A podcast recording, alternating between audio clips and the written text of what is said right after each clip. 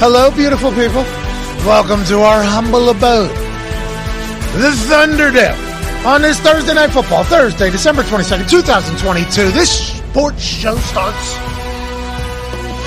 now.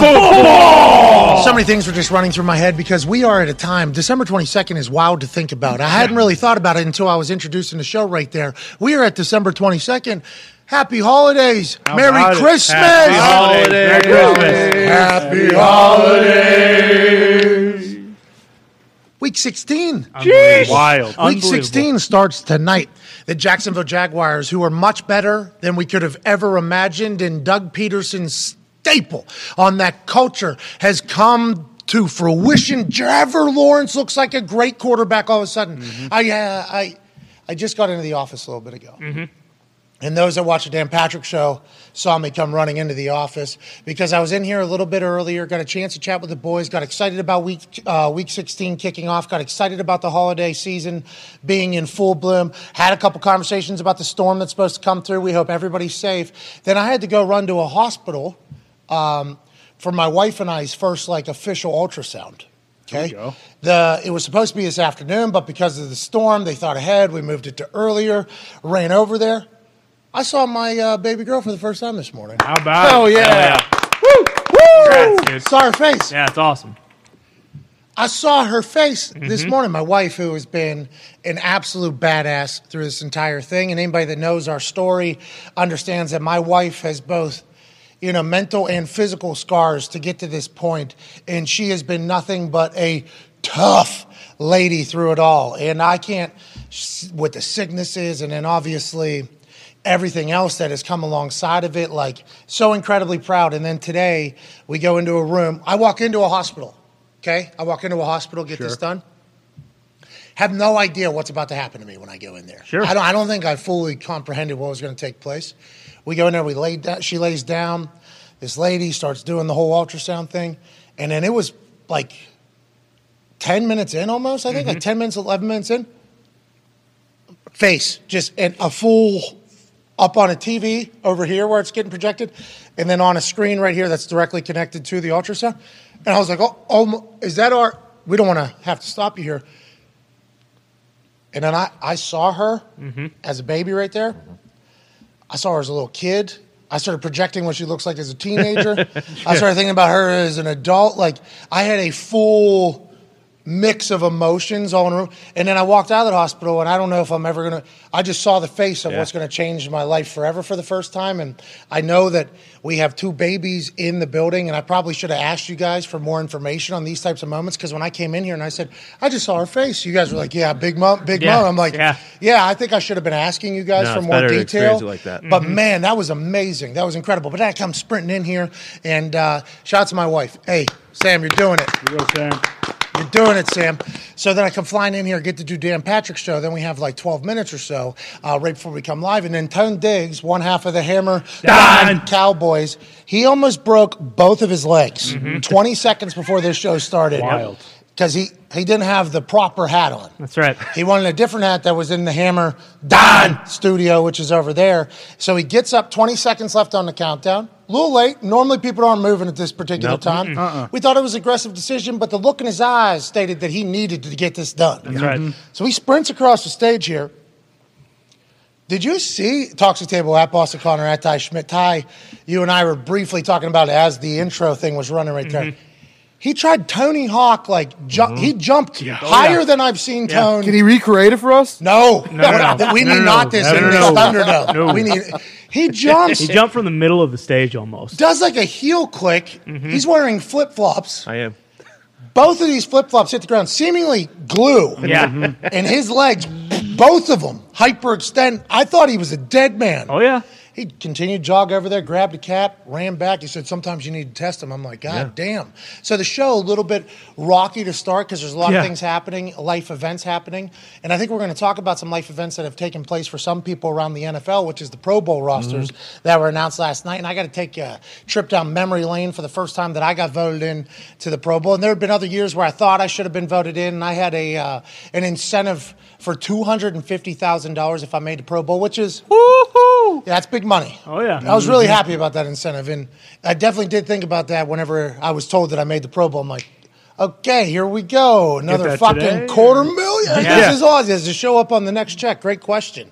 Um, so you feel that, but all the emotions that come with being, I don't want to say vindicated by your peers and by coaches and by other people, but it is that feeling. It's a feeling of pride. It's a feeling of like you think of everything you've done and all the people that have helped you along the way to get here, that you're being put into an upper echelon of the upper echelon, which is the NFL. And then Pro Bowlers are just like, you know, held up in higher regard. Forever you'll be introduced as a Pro Bowler. It was um it was a goal of mine. It was a dream. That's why the 250,000 incentive was put on there mm-hmm. because that was a goal of mine. And then as you start chasing that, you start to realize like, oh, a lot of this is out of your control. Like Yeah. you can have the best year possible. You can become the go-to guy for the offense on an NFC team mm-hmm. that people are talking about winning a Super Bowl. Immediately upon being traded, you become their number one weapon on the offensive side of the ball. Have a resume, have a pedigree, have success in the past, have an incredible game on prime time every single week, basically, Yep. Mm-hmm. and still not give it. That's Christian McCaffrey. That's right. Wild. Christian McCaffrey not getting voted in is crazy to me. Big name, big year, mm-hmm. big trade, big impact. Normally, that's what comes alongside the Pro Bowl uh, voting because naturally, if humans are doing the voting and they don't know everything about the position or everything about the job, they're going to think about like, oh, what's the hype? There's a reason. Big names are a big name for a reason. You see that in a lot of positions that people don't know a lot of things about. Offensive line, it happens on a pretty regular basis where maybe a guy makes two or three more Pro Bowls than he actually should because he did have such a good start, so everybody knows his name. It's a position group not a lot of people know a lot about, and then boom, you're in there. Christian McCaffrey, running back, big name, popular, very popular football team. Yeah. The 49ers faithful was huge, Has right? the most all-purpose yards in the league this year, I think. and he's the fucking guy for them. Like he is their guy, primetime TV. He's getting the ball all the time, and you know who he is. And his dad was in the NFL. Doesn't get voted in. It's like, wow, that's bananas. There's a couple kickers and punters that probably think they got shafted because they have the stats and the, um, I'd say the situation to get in, and guys didn't make it. It's like it's a tough thing to get voted in. There's bullshit seemingly that has to take place with the Pro Bowl. The game has become such an exaggerated nothingness that people have hmm. almost started thinking that the title of Pro Bowl is something that is tarnished. And I can only speak for my story, which is what I said on the internet last night. Like, I was fucking pumped when I got voted into my first Pro Bowl. Hell yeah. I was very excited. I was very thankful. I had thought I should have made it in years past, so that vindication of making it afterwards felt even better. Then I went to the Pro Bowl and I thought, well, this is a sham. This is not what the Pro Bowl should be. The Pro Bowl should be a celebration of the greatest sport on earth, the greatest league on earth, with their greatest players on earth, like it used to be, I feel like. And we used to see it on television uh, live from Hawaii. And I used to hear stories because I got drafted in to that OG uh, Colts team winningest decade in football. Peyton was there. Jeff Saturday's there. Right. Joseph Addai's there. Right. Reggie Wayne's there. Dallas Clark is there. Gary Bright. Like that team won a lot. So they had a lot of Pro Bowlers. And I used to, you know, I was very lucky and fortunate that they kind of welcomed me in as a young punter into their community and into their family quickly. And I, I got to hear stories. People share stories about the fucking Pro Bowl and how it was the most amazing time of all time. Pat, you ever been to Hawaii? No, I never been to Hawaii. That's a long, long flight. I never. That's real expensive. Multiple. Uh, they're like Pro Bowl in Hawaii is the best. Then they start telling stories. Whole resort just for NFL and families. Everybody hangs out by the pool. It's basically just an open bar. Everybody is cool with everybody. Autographs being signed, pictures being signed. There's no, nothing off limits. Like it is just a celebration of everybody, and that's where everybody makes the friends. That's where people talk ball. That's where people got better. That's where the events took place, where you learned about people that you could only be a fan of from afar. So it was like a big deal almost, and it was talked about as such. And I make it. Love Phoenix. Want to move to Phoenix. Yeah. Yeah. Arizona's awesome. Talk about Phoenix being awesome. Yes. But it was like the first year they decided not to do it in Hawaii. They're like, we're going to move it every single year. So it was in Phoenix, Arizona, because the Super Bowl was there. It was going to be the week before the Super Bowl in the city that the Super Bowl was, was the decision that the NFL made. Didn't even have the full hotel. There was like two other conferences happening at the hotel. Mm-hmm. So everybody was scared to death to kind of meet in public places out there. You couldn't really walk room to room because literally you were getting accosted by the autograph hounds who are scumbags. Oh yeah. Mm-hmm. Okay, they they faked getting into conference. You want to guess this? No. No. Of The not. autograph hounds who are strategically preying on people's hard work and their kindness and showing up at places so that they can profit and take advantage of people that are fans of people. It's a it's a sham. That whole thing. That thing is a real problem Big mm-hmm. time. not like in the world. There's other real problems. We heard about them. There's real problems happening out there. I'm just saying, in that world, those people mm-hmm. deserve no pity ever. Just so we know that they fake their in conferences. Luke Kuechly can't even get from like the mandatory meeting that we have to go to the night to his room without like four people with Luke Kuechly jerseys. Hey, hey, hey! You think Luke, Kuechly's going to want to hang out? You think Luke Kuechly's going to want to No, go hang out at the lobby bar and have a good time? You think if there's other people at the conferences uh, that are at that bar as well, you think anybody wants to say anything about anything anywhere ever? Nope. No. And then the practice was like an hour and a half into the desert, and it was cool. We got to see the military folks and shake hands, and that's obviously an incredible moment. But you're on a tiny bus, and then on the way back, there was a crash. It was like two hours back. So three and a half hours on a tiny bus. Got to know JJ, uh, Chris Carter, Martellus Bennett uh, was in there. Marty. I think those are the guys you don't like. Connor Barwin was in there. Fucking epic conversation. But that was like the only time we got to do it, and it was only with four or five people. And I was very thankful that I happened to be around some of the most entertaining four to five people that you could possibly be. Chris Carter on that, Marty B. Marty B. amazing. Yeah, I mean, I ab- absolutely amazing. Drew Brees was in there a little bit, but that was basically the only social thing, and that was like the best time, even though it was. So I think there came a point where the Pro Bowl, in the eyes of the NFL, and I would say it's the NFL's fault. Yeah, how about it? NFL's fault, where it used to be held in high regards. And when it was held in high regards, you know, it was treated as such. And that's whenever we had the quarterback challenges Oh, yeah. Uh-huh. and we had people running 40s and offensive linemen weren't scared to lift. They were at a resort in Hawaii having an incredible time meeting other heroes of theirs. So I think they're much more willing to do a lot more as opposed to when it became just a money making grab basically for a city to get two weekends of the NFL as opposed to what it was in Hawaii. So I think if we go forward and we start treating it as if it's special again, which I think can happen. Mm-hmm. For sure. I think that can happen. I honestly believe it's an easy fix. Now that easy fix is also in conversation with the grass fields Right. Uh-huh. and with the officiating. Uh-huh. Yep. Of. Both are pretty easy fixes. Boom. What do you need? Oh, you got a lot of it. Hmm. Twelve point seven billion every Yeah. single year just from your media rights. Bingo. You have a lot of it. That's Spend a little bit more. You have a lot of money, the NFL.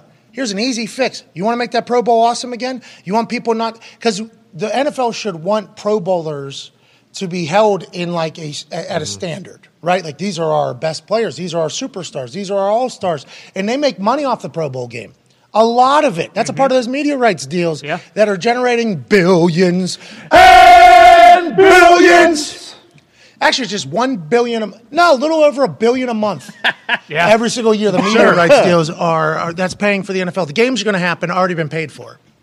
They're being paid for with ticketing and concessions mm-hmm. and merch and parking and real estate and advert sponsors getting in there. That's that's just the media rights deal. Let alone whenever the sports gambling continues to grow, that That. can, that can be renegotiated. Who be knows if that's in a year or two years?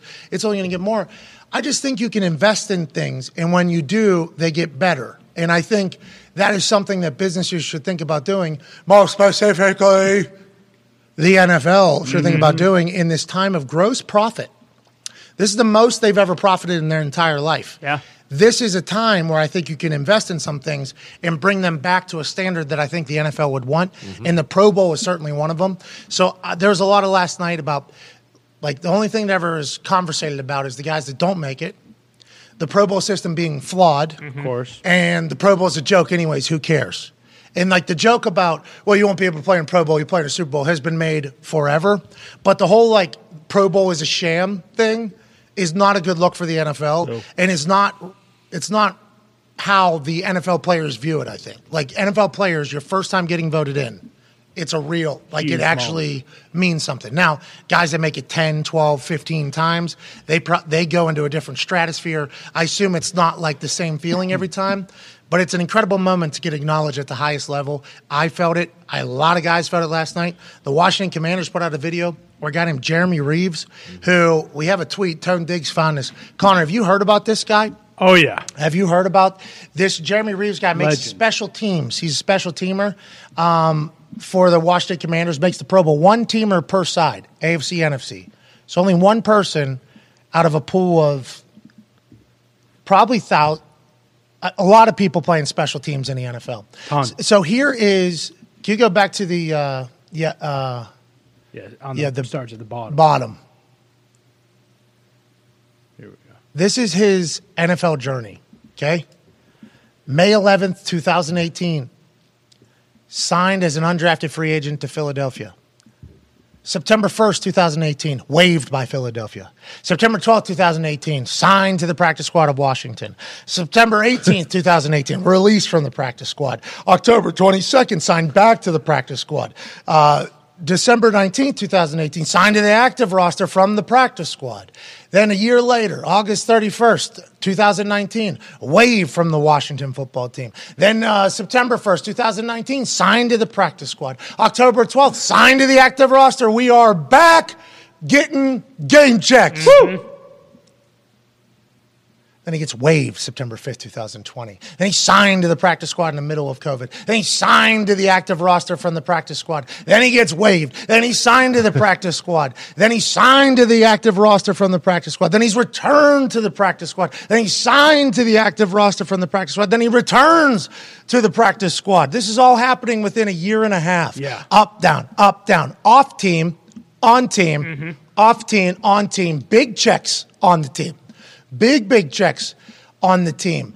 Then he's um, signed to the active roster from the practice squad. Then he returned to practice squad. Then he signed to the active uh, roster from the practice squad. It's just been an up and down for this guy, literally his entire um, career.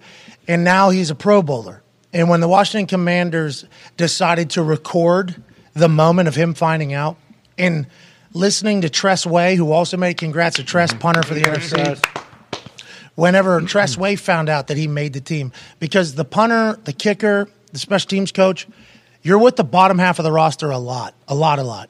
So when guys like Chris Blair are getting quoted in articles and taken more legitimately than, you know, four-time NFL MVP, I have a lot of respect for that because I know a lot of the bottom half of the roster, late draft picks, undrafted free agents. You work with them literally every single day. So Tress Way seeing his entire journey, because Tress Way has been there this entire time. Tress Way seeing him up, down, up, down, up, down, off the team, up on the team, off the team, on the team. There's a lot of question marks that Reaves has been through. And then this season he becomes a dude for the special teams, and then he gets acknowledged by his peers and everything. The payoff for Reaves and the happiness that Tress Way displayed, I think, is a beautiful depiction of what I was just talking about. We have to make the Pro Bowl become something that is worthy. We have to make the Pro Bowl something that people respect because the players that get voted in, the first time especially, and everybody has a story. This is just Jeremy Reaves' story of being cut whatever fucking 17 times or whatever that is. Hey, bring your bring in your iPad. Happened to him so many mm-hmm. times, and then he thought his journey was over, and then he's back, then he's out, then he's back. It's just when you make it to the Pro Bowl your first time, it's a real feeling, and we have to treat it that way. And if we don't treat it that way, people won't give a fuck, and it'll become something that just doesn't matter. It should always matter because it does matter, and we have to remember that outside looking in. Uh, Talks with Table at Boston Connor at Ty Schmidt. Connor, your thoughts? I mean, it it's awesome not only just to see the Reaves and the interaction with Ron Rivera because it seemed as though like something happened with his mother because Rivera said you know she would be proud, but more so like how much it meant to Tress Way. Not that he got the Pro Bowl, but that Reaves got the Pro Bowl. Like when Rivera told him, he started crying. I mean, and he wanted to be there when he was you know to- telling uh, Reaves that he made it. So it, it's crazy just how much it means to these guys. And like you said, there's so many stories of guys going up and down, but for it to go all the way to the Pro Bowl, like this guy's now what a stalwart of this team, and probably Well, and if he gets if he gets dropped down to the practice squad, somebody's going to Yeah. pick him Yeah, up. yeah, right he's away. not. He's not going practice squad Anywhere. backup, practice squad backup. Because if you're on the practice squad, you have to get waived, so you have to go through the waiver wire, and then if you do, then a team can offer you a practice squad spot, either the one that just cut you or somebody else. If you get plucked off the practice squad, four weeks you have to be active for mm-hmm. wherever you get plucked to, whether it's the team that you are on the practice squad of or somebody else. So everybody in the league knows who's on everybody's practice squad. So now that he's a Pro Bowler, special teamer, Yeah. that means that the coaches and the players had to see him. Mm-hmm. And if the coaches see him and it's a special teamer guy, that means the GM's going to hear about him. He is going to have a job for probably the next three, four, five years just mm-hmm. because of this happening. Because he'll just get an opportunity, opportunity, mm-hmm. opportunity if he stays healthy. So what a come up for Unreal. Jeremy Reaves. But for the Pro Bowl, we we got to hold that up in high regard. We can't have autograph hounds running through the lobby. We got to have that thing be special. And if we make it special, I think then the contests and I think it's flag football this mm-hmm. year. Mm-hmm. There'll be a little bit more effort because guys will be like, "Oh, we appreciate this." Mm-hmm. And also, let's not be scared to put some money up. Yeah. You know, match it to charity, match it to charity. Eh, But if you put money up, actual money up, then the whole like business, because I think guys say business, because not only is it business, if I get hurt there, but I'm not going to deal with all the bullshit either. Like it's uh, just business decisions. So if you make it a little bit more special, okay, because it should be. By the way, these motherfuckers are making you all your money. You know that 12.7 billion year every single year. That's because people want to watch it. the the motherfuckers that are in this game are the people that are moving it. And I know you guys tried to make it not be an individual sport whenever you wanted everybody to dress the exact same and uh-huh. we want no dances. We just want to be able to pluck and place these players, everybody be the exact same. Game was nowhere near as popular as it is now because characters develop every single story, especially in the NFL. So I just think you make it special. Guys will want to come, put a little money, match it to charity. Yeah. Okay, let's make the world a better mm-hmm. place and let's make it something that's special. I think that has to happen and can happen pretty easily. Seems like going back to Hawaii is kind of the easiest easiest way to do that. Because like yeah Ve- like Vegas or whatever uh, when you were in Arizona like for some of the young guys I suppose but some of these older guys who are going to the Pro Bowl when you have a family it's like you've done Vegas you've done that a hundred times and that's also Vegas if you're trying to eliminate the autograph hounds and stuff like like that's all you're dealing with in Vegas it's a bunch of drunk people who are there on their own vacation it's like oh shit the NFL's in town like the NFL's probably not blo- they, I don't know if they're going to be able to block out Every like, team's fans exactly are traveling to Vegas. You know why? Because it's Pro Bowl. Right. Why are they traveling to Vegas? Oh, because all your stars are there. Mm-hmm. All your stars are there. That means that's all your money is there. Like Mm-hmm. these are the these are the things where I'm like, why don't we just zoom out a little bit and be Just a like, little. hey, probably better for business if we have a better product. How do we have better products? Oh, better players, better. Like I just that's what the grass fields. Same same thing. Zoom out a little bit. Every single player that is worth a fuck who has the, um, I guess pedigree would be the right way to the ability to speak out against it without being scared of getting cut or getting Yeah. run out. Like everybody that has ever made it in the NFL basically has been like.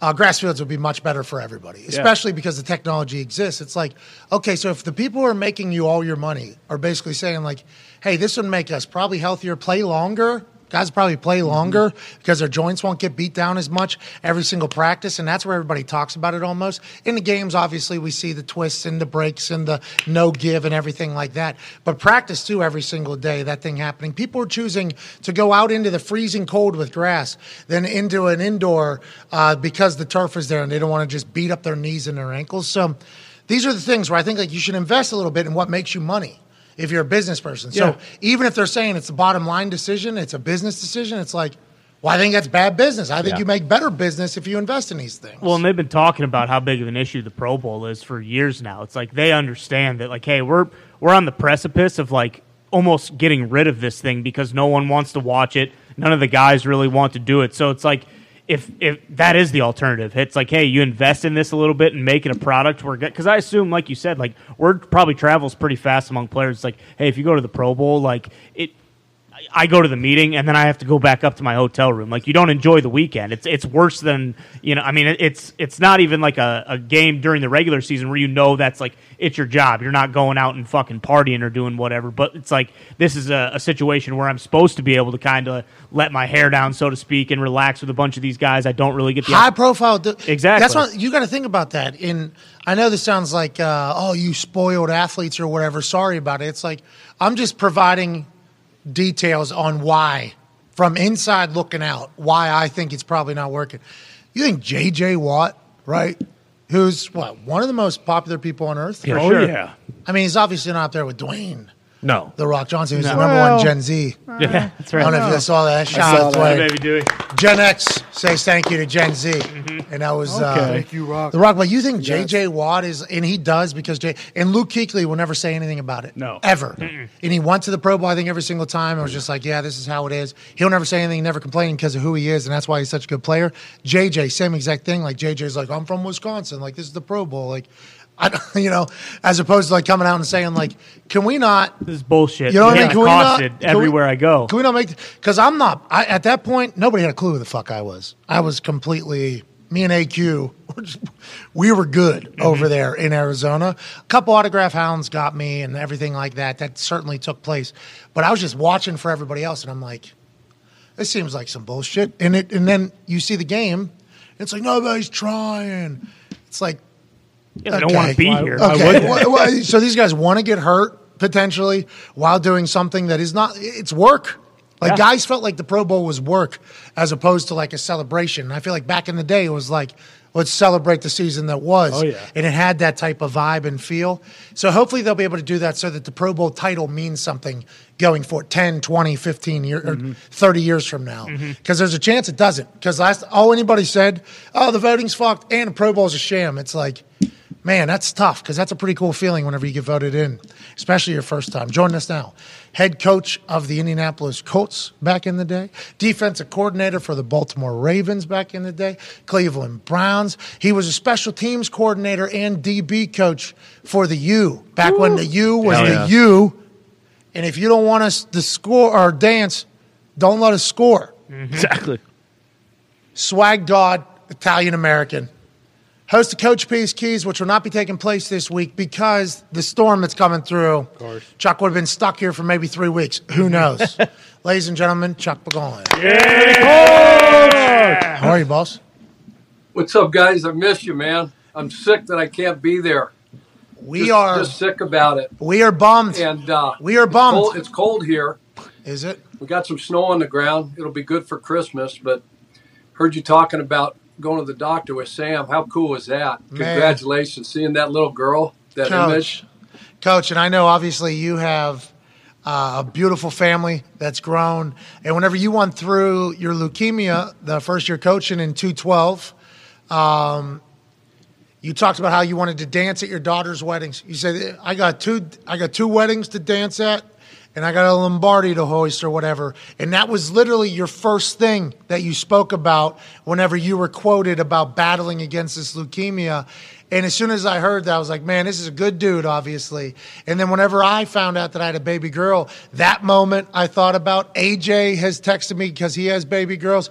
Ty and Diggs now are baby girl dads. Like I've gotten so much outpouring love about being a baby girl dad, and I can't wait for it, Chuck. And I appreciate you being a great, you know, like I don't say mentor, but somebody to look up to as a father. Hey, it's a game changer, and you're going to be you're going to be incredible as a as a girl dad. There there is nothing like it. I mean, after because Tara, and then Taylor came, and then the last one, I just knew it was going to be a boy, right? So Tori's born halfway out, got delts, pecs, I mean, halfway, and I'm thinking, this is it, man. We got a, we got a boy, I got a son. You know, carry on the name, all that stuff, right? Pull it the rest of the way out. Okay, like, got us another little girl.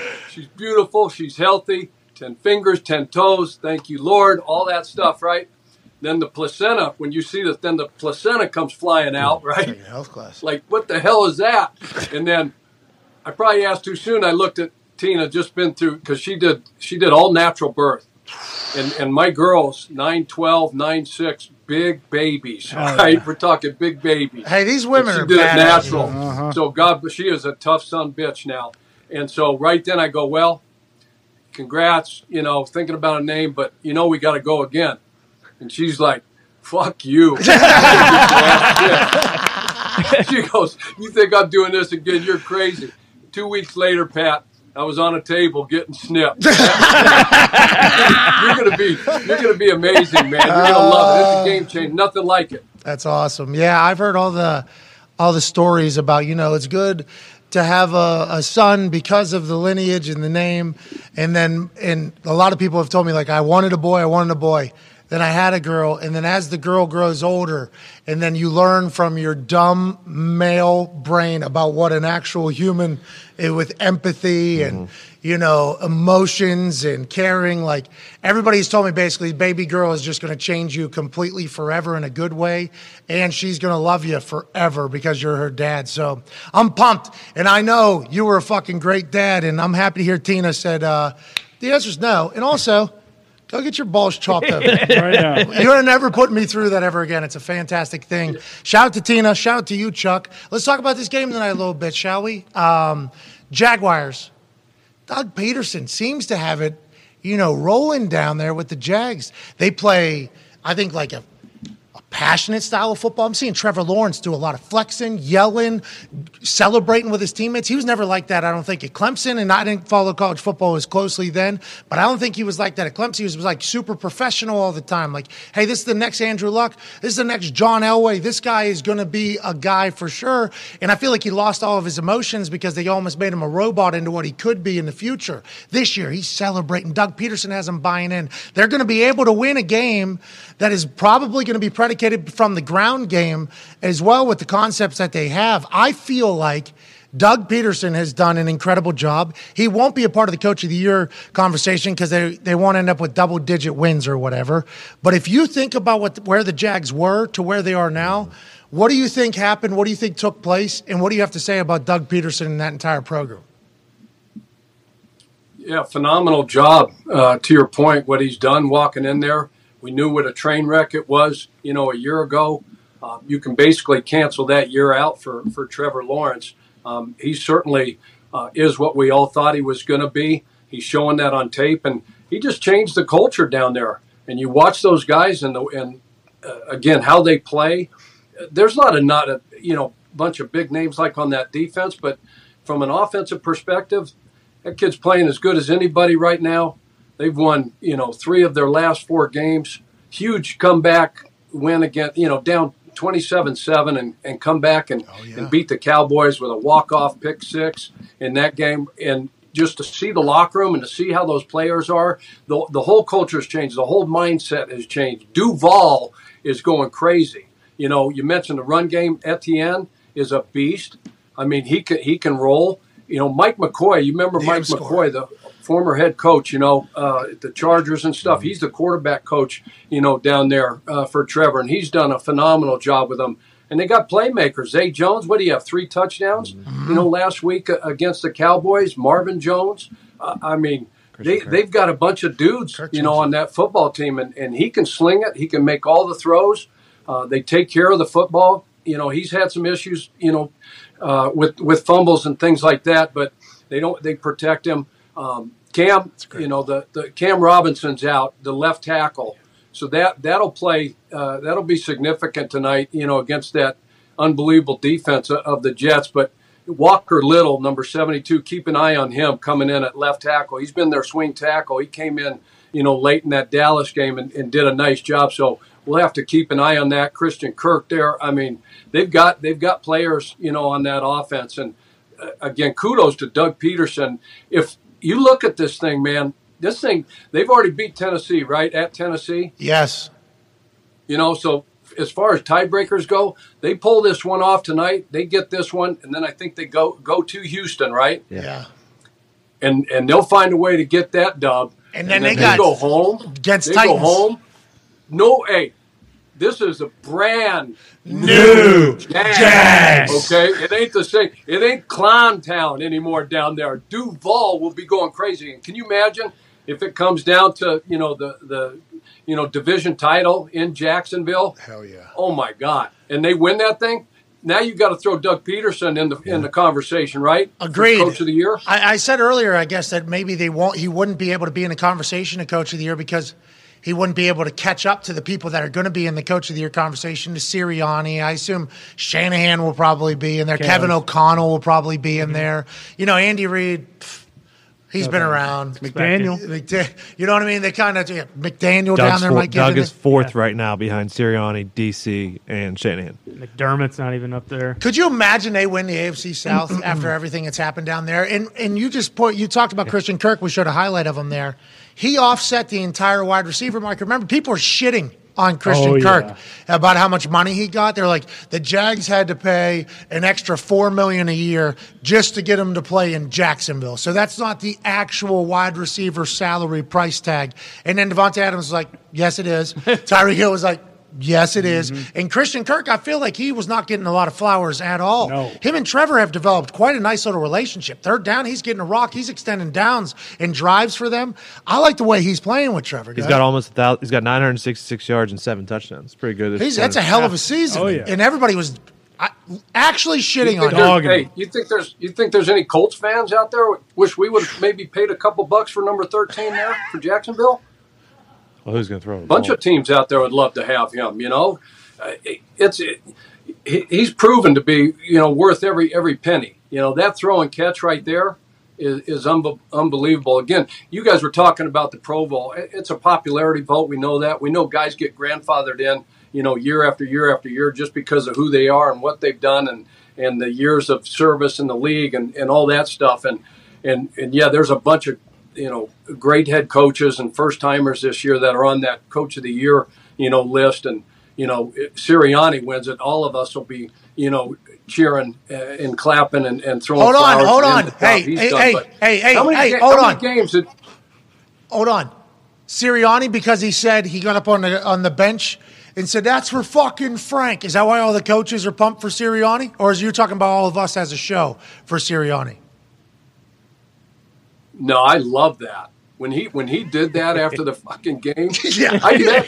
Hey, you know when I was there for that game, Pat. You know we still have this uh, Jim Lyons, our guy, our donut guy from Jack's Donuts, Atta baby. offered up his Boom, boom. Missed offered up this his sweet. Coach. I'm sorry, no donuts today. Yeah, everybody Yeah. was bummed. Holiday, too. Yeah. So So What bummed. I dropped the ball on that one as well, so you guys can find me for that mishap. Deal. But CFF Phil. you know, I went by the uh, I went by the hotel the night before Saturday night, and a good friend of mine, Joe Pannunzio, special teams assistant special teams coach, another unbelievable paisan Sounds grew like up it. with, um, is with the is with the Eagles. So I went by to say hi to, to him and and uh, and some other uh, people in that organization. Leanne uh, Hartley's unbelievable. She's assistant. She's a he's she's chief of, chief of staff for the Eagles. She's unbelievable. Uh, Jeffrey Lurie's right hand person. Um, but anyway, I got a chance. Nick came down after the meetings. You know how the team meetings end and all that. Yeah. Came down and, and said hello. That guy, you've had him on the show. Love him. He's as real and as authentic and as good a dude that that I've been around. You know, he's just a genuine, humble, good person. And I can see, I mean, they've got a hell of a roster. Howie, that roster they built, I mean, top to bottom, both sides of the ball, depth, I mean, the whole nine yards. And wait till you see what Gardner comes in. Minshew. Uh-huh. yeah, I know, week. right? He can move a little No, bit. Not that as, dude's going to ball out, but he's he's a great he's a great guy. And when he jumped on the bench and they pulled that game out late against the Colts, and, and he said that's for Frank. I mean, that's loyalty. Yes. That's I mean that's all you that's all you want in this damn thing is is to know that this some bitch got my back, you know, and and kudos to him. You said so. You were going to say something about a popularity vote. If Sirianni wins it, everybody will be happy. And then I stopped you because I, I heard a little bit of the coach fraternity there. I heard I heard the coach fraternity come uh, kind of come out of your mouth like, oh, just Yeah. hire hire a player, huh? It's just so easy, huh? That's what it is, huh? Is that the case? I love that. Uh, the fact that they got a Pannunzio. Come on. Sirianni staff has a Pannunzio over there in Philadelphia. Not bad. The Italians have done well in the football world. But you're going to go on, I think, to say something about maybe another coach, Doug Pederson, or somebody else winning the coach of the year. Yeah, Ke- Kevin O'Connell, you've had on, you know, he's done a phenomenal job. But how many games did Jacksonville win, you know, last year and the year before that? And where have they been?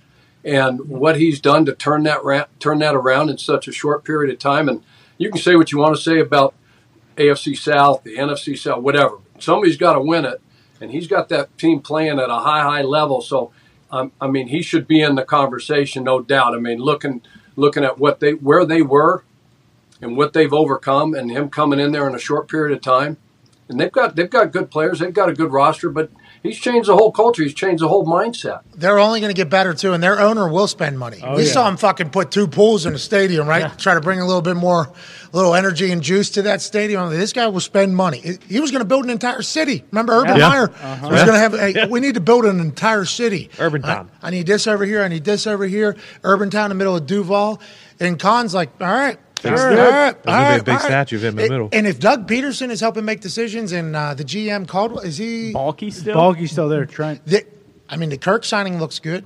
Yeah. Yeah. Obviously, Trevor Lawrence was allegedly a layup, but you draft him. Etienne, if he gets going, which Yeah, could Etienne. hasn't had a touchdown in a while. Tonight feels like for him to get in for our super boost as well. Another plus 500 available on FanDuel. We're going back to that. I love Etienne.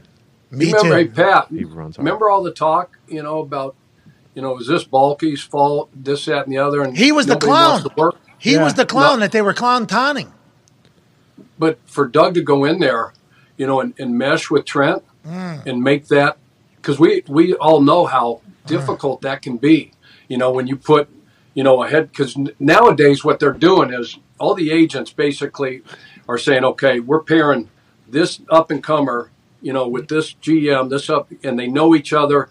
They've got, you know, history together, and they're going to make that thing work from a, you know, communication standpoint. We know how hard, you know, that can be and all those kind of things. But to go down there and make that thing work with Trent and, and build a relationship, you know, those three pillars that Mr. Irsay always talks about, the, you know, the owner, the head coach, and the GM, those guys got to be in lockstep and got to be on the same page. And it certainly looks like Doug has made that thing work. Hey, brand new information to my ears. I don't know how known it is. And it only makes sense that the agents are pairing coaches and GMs together because there's clean, like the Colts are probably about to have one. Oh, yeah. I mean, the Colts are probably about to have one.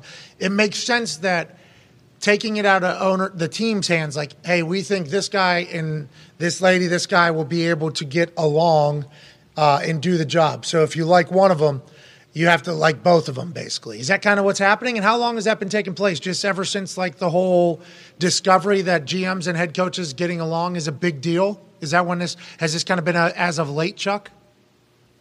I think you're seeing uh, more and more of it, especially in these last couple cycles, uh, these head coach and, and GM cycles that have come through. And I think you're only going to see, you know, uh, that continue to be something because, you know, again, that's that's the most important thing. And just find Come in get with a two vision. guys, get Vikings. get a couple dudes Gotta that are really really good at football and know football and got big brains and are smart and have no ego.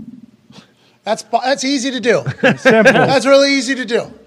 just just no ego in it because most of the time it gets fucked up because you know everybody wants to be the reason Yeah. that we win the reason we won a super bowl the reason we won a division players coach everybody but take that out of it right big team little me just serve each other just be a reason just just be a reason so find a couple guys that are really good at football that that have energy and culture and juice and and all that kind of stuff that can reignite your organization and, and throw the egos out. Check them at the door. And there's going to be conversations, Pat, that are going to be difficult and tough. You know, personnel conversations, offensive room, defensive room. But then at the end of the day, as long as everybody's got a you know respect and trust for each other, and everybody knows each other has their back, then you make a decision and you move forward. You shake your hand, you walk out of those rooms and said, "This is how we're going to do it." We just got some Coach P's keys there. That's don't we? right. Right. Yeah, we did. Hey, team on me, team on three. Chuck, come on. You putting your hand in or what, dude? Come on, Chuck. Come on. Team on me, team on three. One, two, three. Team. That was awesome. It's not as easy to do that, though, man. Uh, what you just laid out, I think, is the dream. I don't know if it's as easy to do that with humans being humans. It is fascinating, though, that the interview process was always GM gets interviewed, head coach gets interviewed separate, and then once it's like, let's see if these two will like each other, you both have the job if you like each other. Okay, so for the next Next three hours. Yeah. Let's see if you guys like each other. right. Have fun. Okay. That's an interesting. Oh, yeah, you got it. Now it's like GM and head coach come in together. GM lays out team visions. Mm-hmm. Head coach says, and with that, we'll be able to do this. It's almost like you're hiring both Yeah. Partnership. as opposed to separately. That might be much a much smarter way mm-hmm. to go about doing it as a whole, anyways, because then you have job descriptions immediately, right? Because then there's an understanding before the meeting even starts. It's like, hey, I will do, I will handle contracts, cap, negotiation, Right. and then play, like, okay, well, I need, I need the bottom ten spots. Then Coaches, like, we're pulling for bottom ten spots of the roster. We get to pick that, and also we get to go strategy. And then, well, I would like to hear strategy though before game because I would like to input. I have fifty-one percent of the vote though. You do not. It's like, all that shit kind of gets handled going into the interview Right. as opposed to figuring out am i anywhere near on point there as somebody that's been through the process a couple times would that work or no No, so the problem is, is like when I went and interviewed for the Colts job, you know, after that 2011 season in 2012, a lot of young guys like myself, first timers, and these guys that are getting hired, you don't really know, you know, because first of all, it happens really fast, right? We lost to New England, phone rings, Hell you're on a plane, you're sitting in front of the owner and a GM, you know, and it's like you don't even know what questions to ask. You know, if I were to go in now and have another opportunity, oh all the things to your point, Pat, all the things that you just talked about, those are all the questions that need to be asked as you're sitting at the table. You spend time just getting to know each other, right? Giving them an idea who you are, what's inside you, what makes you tick, okay? What what's in your DNA? What's in your character? Character? What's this? What's your identity going to be for this football team? You know, we're going to be tough. We're going to be disciplined. Hell yeah. Yada yada yada. Right? What's the culture going to look like? What's that going to smell like? What's that going to taste like? But then it's like, okay, who's handling? Who's got final say on the fifty-three? yeah Okay, who's got final say on game day? Inactives. yeah All right. So all those kind of things, you know, and guys that can- like Belichick doing it all. I mean, kudos to him. Because it's so hard. yeah Just handling the locker room, Pat, and the coaching side of it, offense, defense, special teams, all the things that you have to do as a head coach, and then do do all that. No, thank you. negotiate It's- you got to negotiate with everybody that's in there immediately it's a banana situation and that's why So so go ahead so much, so much there, Pat. Guys, But- I mean, but- it's just like But Chuck, hold on, Chuck. He has a he has a vision that he can just say, "This is what I want. This is what I want to do next year." So this is what I need. I need a guy that's like this. Mm-hmm. I need a guy that's like this, and I need a guy like that's like this. So I'm not going to the combine because I don't need to look at however 180 guys. Bingo. I need to find these three dudes, and this is the exact style that I need. And that's the weapon. That's the only pro I think out of Belichick doing both. Right?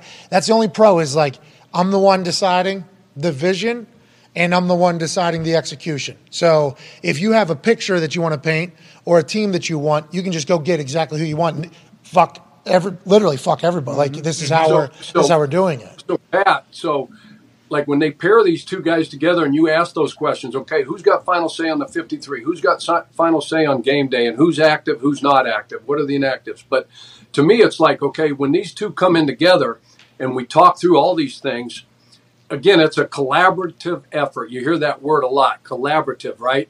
So you have to trust and say, okay, yeah, I have final say, but it's going to be us.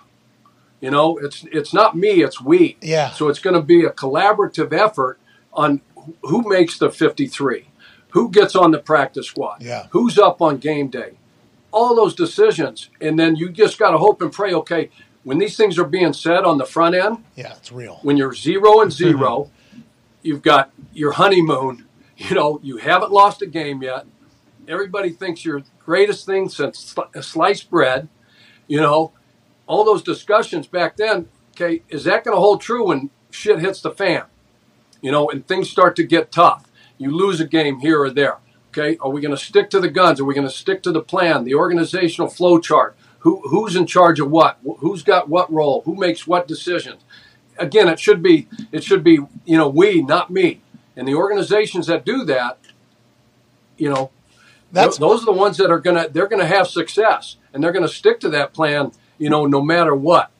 And just to kind of wrap this whole thing up, that's why what Pederson and Baalke have been able to do in Jacksonville have been so impressive because they didn't come in together. One has been a mainstay, not great, mm. not great results. The other just coming off a Super Bowl, basically, right? Took a couple years off. Mm-hmm. So for them to meld and to put their egos aside and say, yeah, we'll take all the good ideas, let's go ahead and run with it, is a beautiful thing. And Chuck, what you're describing, obviously a lot of people are going to be like, oh, Chuck's scared. That's everywhere. That's the entire NFL. That's what happens. That's why it's so hard to find a new GM and a new coach. So whenever you get put into a situation where you have to clean sweep, you might not like what's on the other side. You have no clue what's going to happen. I, I enjoy them interviewing together. I think that's a smart play. Connor, your question for Coach Pagano. Yeah, Chuck. Obviously, Zach Wilson played last week, played pretty well, even though they didn't get the win, and now he's playing tonight against the Jags. Do you think there's anything he can do to become the long-term starter here? And also, is buying, uh, you know, mopeds or motorcycles for the offensive line a great move because Zach Wilson knows Mike White can't do that on the contract he's on? Smart. Yeah. Chess. Really, is I didn't see that, Connor. Did he really oh, do Yeah. that? Oh, well, we don't know. It was certainly a gift of fat Yeah. scooters Right. that are amazing, and Zach got him for his offensive line. Yeah, it's an incredible I, thing. I don't know mopeds out there in New York. I don't know. You know, maybe you know some watches, some rollies, or something like that might get you Oh, Well, get you beloved in that. Bottom line is, it don't matter I'm not kidding. what he gives cash wise, what gift wise. You know, he's got to play and he's got to produce. Okay, those are those are real. Is that so- is those the ones that uh, are like uh, the fat got, ones. can I- carry a golf bag and all that stuff? oh, I don't know if it's a golf uh, caddy. I was on one of those Have over you at seen Nick. those? Those I've seen those uh, out. You know, and of course we play up in McCall, Idaho, whitetail. Put a golf bag on that. Got a place for a cooler. It's got a sound system on it. Freaking unbelievable. Yeah, I went to Nick's uh, country club a couple months ago. fancy. Yeah, Nick is the only one in here that is a country club. Congrats, Nick. Congrats, Nick. Nick. Go, Nick. Thank you. Thank you. Came, came with the audio so, award. Connor, to your question, this is a huge game for for Zach. You know, huge game, and he did throw for 317 yards. Um, you know, he missed a, a lot of throws uh, in that game. I- What was I think he was 17 or 18 or 35. Uh, did make a hell of a play at the end of the game on fourth and 18. You know, to give them a chance at a at a 58 yard field goal to to tie and to go into overtime, but this is a huge game for, for Mr. Wilson. He's got to he's got to play really well, really well. Um, Knight can run the ball. They've got a good offense. He's got good weapons. You know, on the outside, he's just got to take care of the football. He's got to make good decisions. They're not asking a whole lot of him, uh, but he's got to he's got to play well tonight because. In my heart of hearts, I got to believe if, if Mike White was healthy and available, he'd get the start tonight. Well, I don't know. After the scooters were gifted from Zach Wilson, trying to win the boys back, maybe win the locker room back, and who knows if they were ever lost, and who knows if that was a sponsorship, He didn't have to pay anything. Then he's got a big brain, and I got respect for him either way. Uh, Ty has a question for you, Coach. Yeah, coach. I don't know what his status is. Uh, James Robinson. Is there any chance you think? I mean, you mentioned Zonovan Knight, and he's been looking pretty well for the uh, the Jets. But is there any chance of like a potential revenge game? Maybe James oh, Robinson comes out of nowhere and mm. and has a big game tonight against his former team. And also, why is it when a guy like that, who you know they traded for him mid season, and after Breece Hall got hurt, we thought he was going to be a big deal, and then all of a sudden he you know he's he's basically been like a healthy scratch a few weeks. Yeah, I don't. That's a that's a great question because you know when he got there, he did produce, and I don't know what his status is uh, for tonight. Uh, that hasn't been. Oh no! Oh no, Storm. the, the weather. Oh no! there you Oh, go. he's back. Hey, you're back. back. You're back. back. You're back. You're back. You look good. Are we okay? Yeah. Well, you were. You had a moment there where we thought we lost you. We didn't know what happened, and then all of a sudden, No, I. He came You know, back if just he like- if he's healthy, and whatever the issues were with James Robinson and why he hasn't been going, whether it's an uh, you know injury deal or or he's going to be healthy for this game. Uh, to your point, Ty, you know, guys are always looking, you know, for an opportunity to go show up and show out against their against their former club. So um, if he if he is available, shoot, the weather is going to be. I guess it's going to be sleeting sideways. They're supposed to get, you know, I, I don't Sleeting think it's going to be sideways. cold, but a bunch of rain. Turnovers are going to play a huge factor in this game. The team that takes care of the ball, the best in this one is probably going to win it. Uh, but you know, the ground game will be important. So I, I think if he's healthy and he's available, this would be a great opportunity for them to to you know feed him the rock a little bit and let him get off against his former team. So Kevin Roth, who's a meteorologist down there in Houston. Okay. Okay. Mm-hmm. We don't know if he can read the Doppler like Joe DiNardo. Rest in peace, Can't. Joe. Mm-hmm. We assume he can't. Is he close? No one can. We don't know. He put out a tweet that said hashtag Jets forecast looking every bit as ugly as expected and maybe even a bit uglier. uglier. The wind and rain combo will be a nasty one-two punch for Thursday night football. Full NFL weather forecast is updated on Roto Grinders. Love that the meteorologist has gotten into the sports sports game. That's smart. Hey, Yeah. respect your I respect your Doppler. Good work. I respect your Doppler, pal. So under was at 39 and a half this morning. It's currently at 37 and a half. I was literally just hammering it again, uh, you know, that whole thing. We have, uh, or it was 37 and a half. We made it 39 and a half for our super boost. It opened earlier in the week at like 42, 43. So it is. Yeah. So as this storm keeps going, I mean, it feels like it's going to get uglier and uglier. And Chuck, Chuck, Chuck, Yes, sir. Yes. Hey, how do you coach cold? Can you coach cold? A lot of conversation about cold this year. Cold happens every year, okay?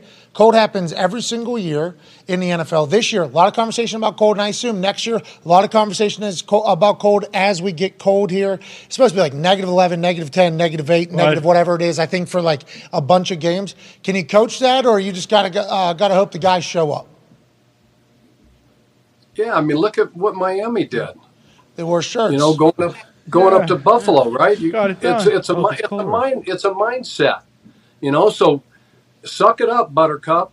You know, we're going to have to play in the damn cold. We're going to have to play in the elements. That's why it's so important for these, like Kansas City and Buffalo. You know, trying to get the number one seed, trying to get the buy, and then home field advantage.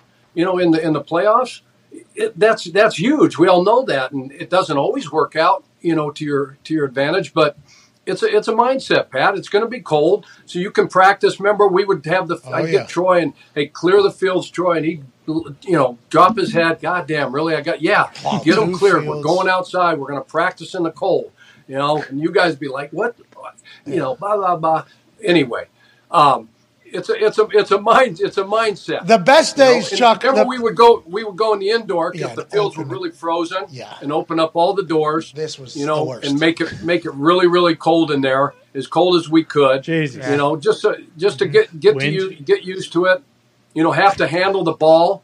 You a know, like we talked about ball security. You got to be able to you know handle the ball if it's wet, if it's cold, all those kind of things. So.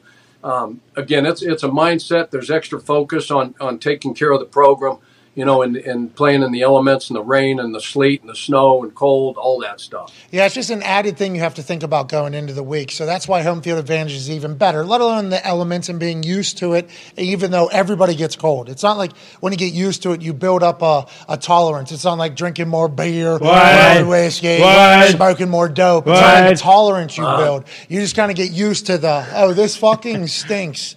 And it's an added thing that other teams have to think about. I didn't know if you could coach it, but I do appreciate the fact you go, yeah, it's going to, hey, listen, it's going to suck for everybody out there. Now we move on. Get to your meetings. Let's go ahead and keep it because that's all you can really do. Tone has a question for you before we get to your prediction for this evening's game. Coach, with the weather, with the wind and the rain, um, on the defensive side, you being a DC, like obviously, are you going to put a, another guy in the box? Are you playing like are you playing more man versus zone on the backside? Is is the guy additional guy in the box going to be a linebacker or defensive lineman? Like when the elements are like this, what changes does the defense make? A great question, number one, Tone. Um, you know, to your point and your question, based on you're you're going to match up personnel wise. You know, if they go big, you're going to go big. You're going to have base out there. If they go 11 personnel, you know, one back and one tight end, three wides, then you'll match. You know, with nickel uh, personnel, sub personnel. You you know your four man. You four two look, four down, two linebackers, you know, six deep, five DBs, and uh, you know match up accordingly. But when it's elements, again, there's going to be extra emphasis on the ball. You know, punching the ball out, peanut punch, which we, Oh, you know, Chuck Pagano yeah, punch. Pagano punch. Chuck Pagano punch. Oh, punch. the Pagano punch, all- all those kind of things. But yeah, because and there's going to be emphasis on the run game. You know, you think about Bill, you know, going up to Buffalo. What? year ago, right? And running it 40, I don't know, three passes, right? The whole game. So there's going to be an emphasis if it's really bad, and it's it's going to be tough. Like Zach, Zach has a hard time throwing when the conditions are ideal. Can you imagine now when it's going to be sleeting sideways and it's going to be windy and rainy? You know, hand the ball off. It's going to be run, run, We should pass. call the boost sleeting. run, run, run. Wow. You know, so with that in mind, you know, you can load up and you can play, you know, big personnel. You may have an extra safety instead of a nickel back in there and, and load up to stop the run, play tight coverage, get up tight on these receivers and make these quarterbacks and these elements be pinpoint passers. All right, let's get to it. Sounds like I already know where you're headed. Yep. Just out of a couple things in the way you have said them.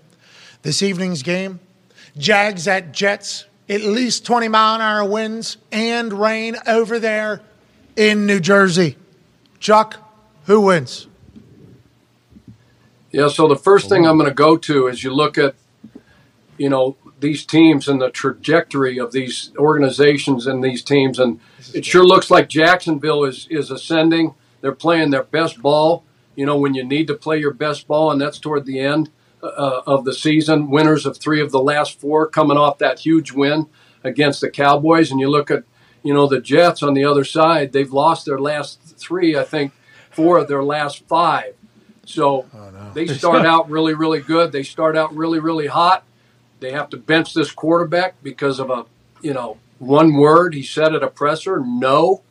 Got him, you know, sat down, uh, put in timeout, you know, if you will. Got his wrist slapped Like a baby. and and now Mike's hurt, and they got to go back to this guy. I just think one team is doing this, and the other team's kind of you know tread, treading water, taking on water right now.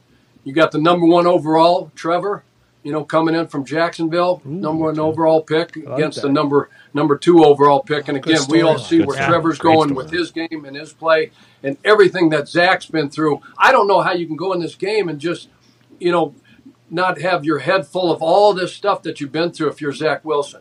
You know, being sat down, everything, the narrative. You got a Super Bowl winning coach, you know, going in there and, and Doug Pederson, who's done a phenomenal job there. And, and you got a Jets defense that is top three in the league. You look at all the categories, they're, they're top three, four, five, in, in a lot of the statistical categories. They're very stingy. They don't give up you know, a, a bunch of points on that defense. I don't know if Quinnen, you know, Williams is going to be available. If he is, I mean, they got they got a bunch of dogs on that defense. They got talent. They got anchors at all three levels. Sauce Gardner and company, Reed on the other side. I mean, Not on their D. these guys, Mosley. I mean, these guys can play. Quincy Williams is a, is a that Jets defense is fun to watch now. Hell yeah. They'll keep the, they'll keep them in the game. This is going to be this is going to be a close game, but I think Jacksonville comes out on top of this one. You know, I think they win no. this thing 24-21. I'm going with the Jags. A lot of points. Chuck. Ah, that's a lot of points. You think the over's hitting as well, huh? Um, you know, my prediction came before I got you know all the information from these wonderful meteorologists around the country. you guys have accentuated and talked about all these dudes being like gold jacket. Not everybody. jacket No, guys. no, Nah, no, there's no, only no, one. no. Just a couple. comes to predicting the weather. What's you know, his I'm going to be Cantore? pissed. Yeah. You know, if nothing hits there, right? No, no, no, no, Chuck. That'd be good because that means everybody's safe, everybody's uh, okay, Nobody dies. everybody's in trouble, right? But also, meteorologists are being real ridiculous about this particular storm. Real wild about this storm, Chuck. No, I, I know. So, you know, God forbid nothing happens, and we've got just like unbelievable, great weather, all that kind of stuff. But it could be, it could be a, you know, fourteen ten. It, it'll be a, it's going to be a close game. Jags are going to win. Okay. Okay. We appreciate you so much. Stay safe. Merry Christmas. Please echo that sentiment to everybody. Hey, happy holidays, Merry Christmas to you guys. I love you guys. You guys be safe. Um, very, very thankful and grateful for all you guys. Sorry I missed you this week. Thanks for having me on anyway. Not your fault. Once again, we can blame a lot of people. The, the meteorologist or the weather person who read the meteorologist report. Yep. The Boom. meteorologist who read the Doppler. Right. The Doppler who was trying to read Mother Nature. So there's you can go you can we can blame Mother Nature all the way through weather person. Mm-hmm. It's not your fault, pal. Don't you ever apologize. We miss you. We can't Hey, wait to see Pat, t- tight ends, tight ends tonight. Conklin, Zama for the Jets. Engram. and then Engram. I think they're going to play a, a huge role in this this thing tonight, right? Along with the along with the turnovers and hey, take a football Okay. and take one shot at a hoop for me and bury one of those. Okay, I will. Hell yeah. I hate one sitting down yesterday. I got some lotion on my hands. Uh, should have that popcorn. I need Frog to rub this thing down. I need Frog to rub this ball down. Frog equipment Have manager. we had any have we had any giveaways this week? Yeah, oh yeah, yesterday. Chuck, Chuck. I hit one yesterday. AJ gave away money. Nice. Yeah, I hit one yesterday. Uh, JC, the barber, came in, buried some putts yesterday. It was a full thing. AQ. Oh! oh, Shit. Hey, it was close, Chuck. Mm-hmm. Oh! What? oh! Goddamn Say lid on that nice. thing? Yeah. That's impossible. Put your Kidding me? hashtag in there. Put your God. Go! Sorry, Chuck. Come on, come on. Oh no. Five hundred ten Come on, dollars. Chuck. For Chuck.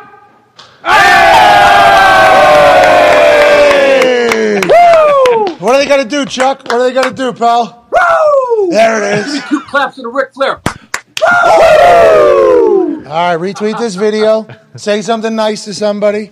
Put your cash tag in there so we can pay you officially on Cash App. And Chuck Pagano we'll give 10 people some merches and 10 people $500 ah, yeah. on this week 16. Thursday night football, Thursday, December 22nd. Happy holidays. Merry Christmas. We appreciate you, Chuck Pagano.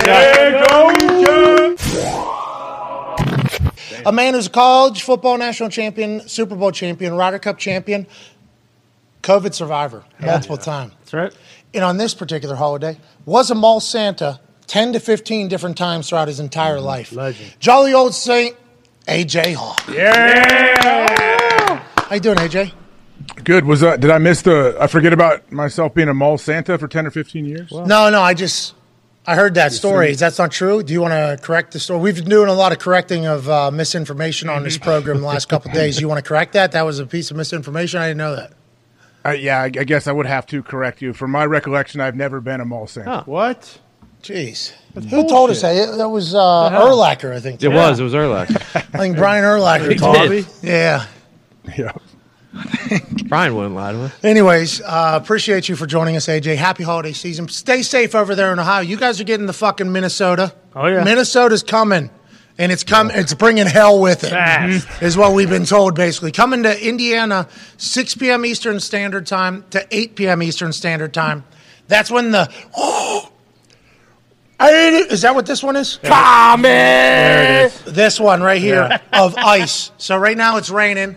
Let it rain, and then they, it's clearing it out. down. Okay, and then ice coming in right behind. It's supposed to just everything's going to be an ice skating rink. Mm-hmm. 6 p.m. to 8 p.m. Indiana for the next 76 hours or whatever. Good luck. Get your skates on. Is that coming to Ohio? Do you know? I would assume it would become after that. I don't know. I've heard uh, tonight or maybe tomorrow night it's supposed to be decently bad. Joining us now is a man who lives in a very cold city, who would be very mm. used to this type of thing. They actually had to play a home game in another stadium because of the snow being so crazy and the weather being so absurd. A man who suffered uh, a torn ACL this year, mm-hmm. but will bounce back in recovery, was about to have another All Pro, Pro Bowl year, and maybe his third Super Bowl ring with his third different program. Ladies and gentlemen, future Hall of Famer Von Miller. Yeah, boy! Howdy, guys. Hey, thanks for having me. Hey, before we get started, though, I want to introduce my golf partner.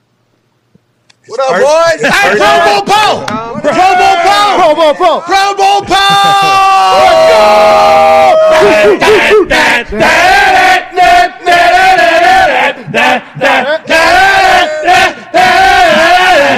You made it! Hey, congratulations! Hell yeah, dude! Hop in real quick. I had to hop in. Happy holidays, y'all boys. I appreciate y'all all the love every time, man. Appreciate y'all. We're proud of you. Hey, we're proud of you, man. Woo! Love you, Jordan. Proud of you. Yeah, that, yeah, that's, that's it's dope when the it's dope when the good guys win, man. That's my golf partner, man. I, you know, I, I've uh, I've gotten to know him, Poe, um, over these these couple of months that I've been here in Buffalo, man, and he deserves it, man. He works his ass off each and every day, Um, he brings the energy each and every practice, each and every game, man. And it's a different team when we got him on the field, man. And it's good to see the good guys win. Congrats to Pope. Yeah, I think 10 and 0 whenever he's playing or whatever. And I assume your stats whenever you two are on the field together at the same time are probably absolutely absurd. But, you know, he's been, uh, he's been a friend of the show here for the last couple of years. And last year, him and uh, Micah. Micah, Hyde were like the best. Everybody was saying like, "Oh, that's the best safety duo in the league." Oh, yeah. best safety duo in the league or whatever. They have a massive year. No Pro Bowlers on the defense at all. So we would obviously have to remind Poyer like, "Hey, you're good, but eh, not, Pro a Pro Bowler, not a Pro Bowler." So him making the Pro Bowl this year, we were all incredibly pumped. I'm happy he stopped by and we got to show him some love. Let's talk to you, perennial Pro Bowler. I had an entire speech at the beginning. Thank you for joining us, by the way. I don't know if I'm going to tell Yeah, you that every appreciate you single guys time. me. Yeah, Yeah. yeah. So perennial Pro Bowler. I had these visions of what the Pro Bowl was before I made my first Pro Bowl because I heard stories from the OGs who made the Pro Bowls of what it was like in Hawaii with the pool and how everybody gets away. And it was kind of just NFL folks celebrating like the greatness that is the NFL for a week. Families were welcome to do things. And that's back when guys were trying, skills contests were taking place. The Pro Bowl was this thing that was held in high regards. So then my first year getting voted in was the first year I think they did it the week before the Super Bowl. It was in Phoenix. They didn't even rent out the whole hotel. There was other conventions happening in there. There's a lot of other bullshit. So like my experience at the Pro Bowl was nothing like what I had heard stories of the OGs before. And I felt like it was a financial decision by the NFL to do that, but I thought it diminished the Pro Bowl. Now, Pro Bowlers get announced last night, Von a majority of people on the internet and probably the you can treat Twitter as a focus group. A majority of people are like, the Pro Bowl sucks. The game sucks. It's kind of a sham, and it's almost diminished the title of Pro Bowler. Do you feel that? Do you think that? And how do you feel about the Pro Bowl as a whole, Von? You know, I, I've been uh, eight Pro Bowls, and I think um, the most uh, valuable thing that I take away from the Pro Bowl is not necessarily, you know, the event or like spending time by the pool or you know the, the game or anything like that. I think getting voted by your peers. Hell yeah. I'm getting voted by um, the guys that you play against each and every week. Um, getting voted by the fans that watch you each and every week, and getting voted by the coaches. You know, it's it's a it's a extreme uh, it's extremely um, valuable honor that I hold close to my heart, man. You know, to go to eight Pro Bowls and then you you get up there in eight, and it's like, man, it's just the Pro Bowl, and then not getting elected these last couple of years. You know, I'm I'm here to tell you guys that you know when you get voted by your peers and you get voted by the fans and you get voted by the coaches, man, it, it is a huge accomplishment. I think so too. For me, when I got voted in, like the emotions that I had, there's so many emotions the first time I got voted in. You feel vindication, you feel pride, you feel like humbled by all the work that it took to get there. And it's like, well, if I'm putting this much emotion into getting voted in, then I have to. I have to take it when I don't get voted in. I'll, you almost get like scared to put too much power into it, but you can't help it whenever you get acknowledged by your peers. I think in the way the NFL. No offense to the NFL what the NFL has allowed the Pro Bowl to become, kind of like a sham where guys don't try because it's not really something. Why would you? The game has become an embarrassment, even though it outrates everything else on TV. I think if they lift up the profile of the Pro Bowl, invest a little bit in it, I think we can get it back to the stature that players hold it in in the public. You know what I mean? Because like Yeah. last night, you're seeing guys cry. Oh, Those guys cry that are getting voted in there, and then on the internet, it's like the voting system's flawed. The game sucks. It's like this is a massive deal, and I think it's not. It's kind of going away from that. So I hope we fix it, Von. And congrats on fucking eight of them. Unbelievable. Jeez, Jeez Louise. I don't know. Once again, though. You kind of stink. You're not getting voted in there. Yeah. Kind of stink. Hope you get back. Use that in your rehab motivation. Sorry about that, AJ. Just wanted to put a bow on that thing. Go ahead, Mr. Hawk. Oh no, I want to ask. I want to follow up with Von quick. Like I've said before on here, Pat, it's you can't play football like half-ass. It's not. It's not baseball. It's not basketball. You have an all-star game in basketball. You can have 180 to 175 game and no defense. Football, it's kind of all or nothing. Is there anything they can do about that, Von? Like how do they make it better? Um, I just think it's, you know, it's just hard to get guys to uh, go all out for, um, you know, an All Star game, especially, you know, if you're not, you know, if it's the season's over with, you know, I, I understand it. But me personally, you know, guys hate going against me in the Pro Bowl. Yeah, you're They trying to get that truck. they know I'm going full. I'm going full speed, and I play that game just like any other any other game. I go through my pregame routine just like any other game. Um, and you know, whenever you're getting around your, you know, your opponents, you know, you're always gonna play to the same level of you know the opponents you're going against in the Pro Bowl. But guys hate going against me. I, uh, Alex Bakhtiari, he had he had beef with me for a whole he had beef with me for a whole off season, and when we played him in the preseason, like he was still mad about the Pro Bowl. Oh, Bach didn't want that to I had went- Bakhtiari. I went because was he played on the right side. Bach He had played on the right hard, side. huh? He's a left tackle. He was playing at right tackle in the Pro Bowl in Orlando, and I was just going. That's my natural side, so I was just going ham, full speed. He was talking to me in the game, like, "Hey, bro, what are you doing?" I'm like, "Bro, this I go hard." There's Yeah, that truck for sale, right? You see that truck? The MVP is getting in. that truck right there. I Yeah, am. we came back in, man. Like you know, he he kind of he kind of held it on his chest a little bit, but you know, I'm a, I, I love the Pro Bowl. I love being around my peers. Um, I like being in the locker room with the guys. Um, I like you know um, just hanging out and getting to know everybody else's family, man. And I think getting voted by your peers, hanging out, that's the most important part of it. I think so too. Those meetings in the one in Phoenix, we were on a bus and we drove out into the desert for the practice.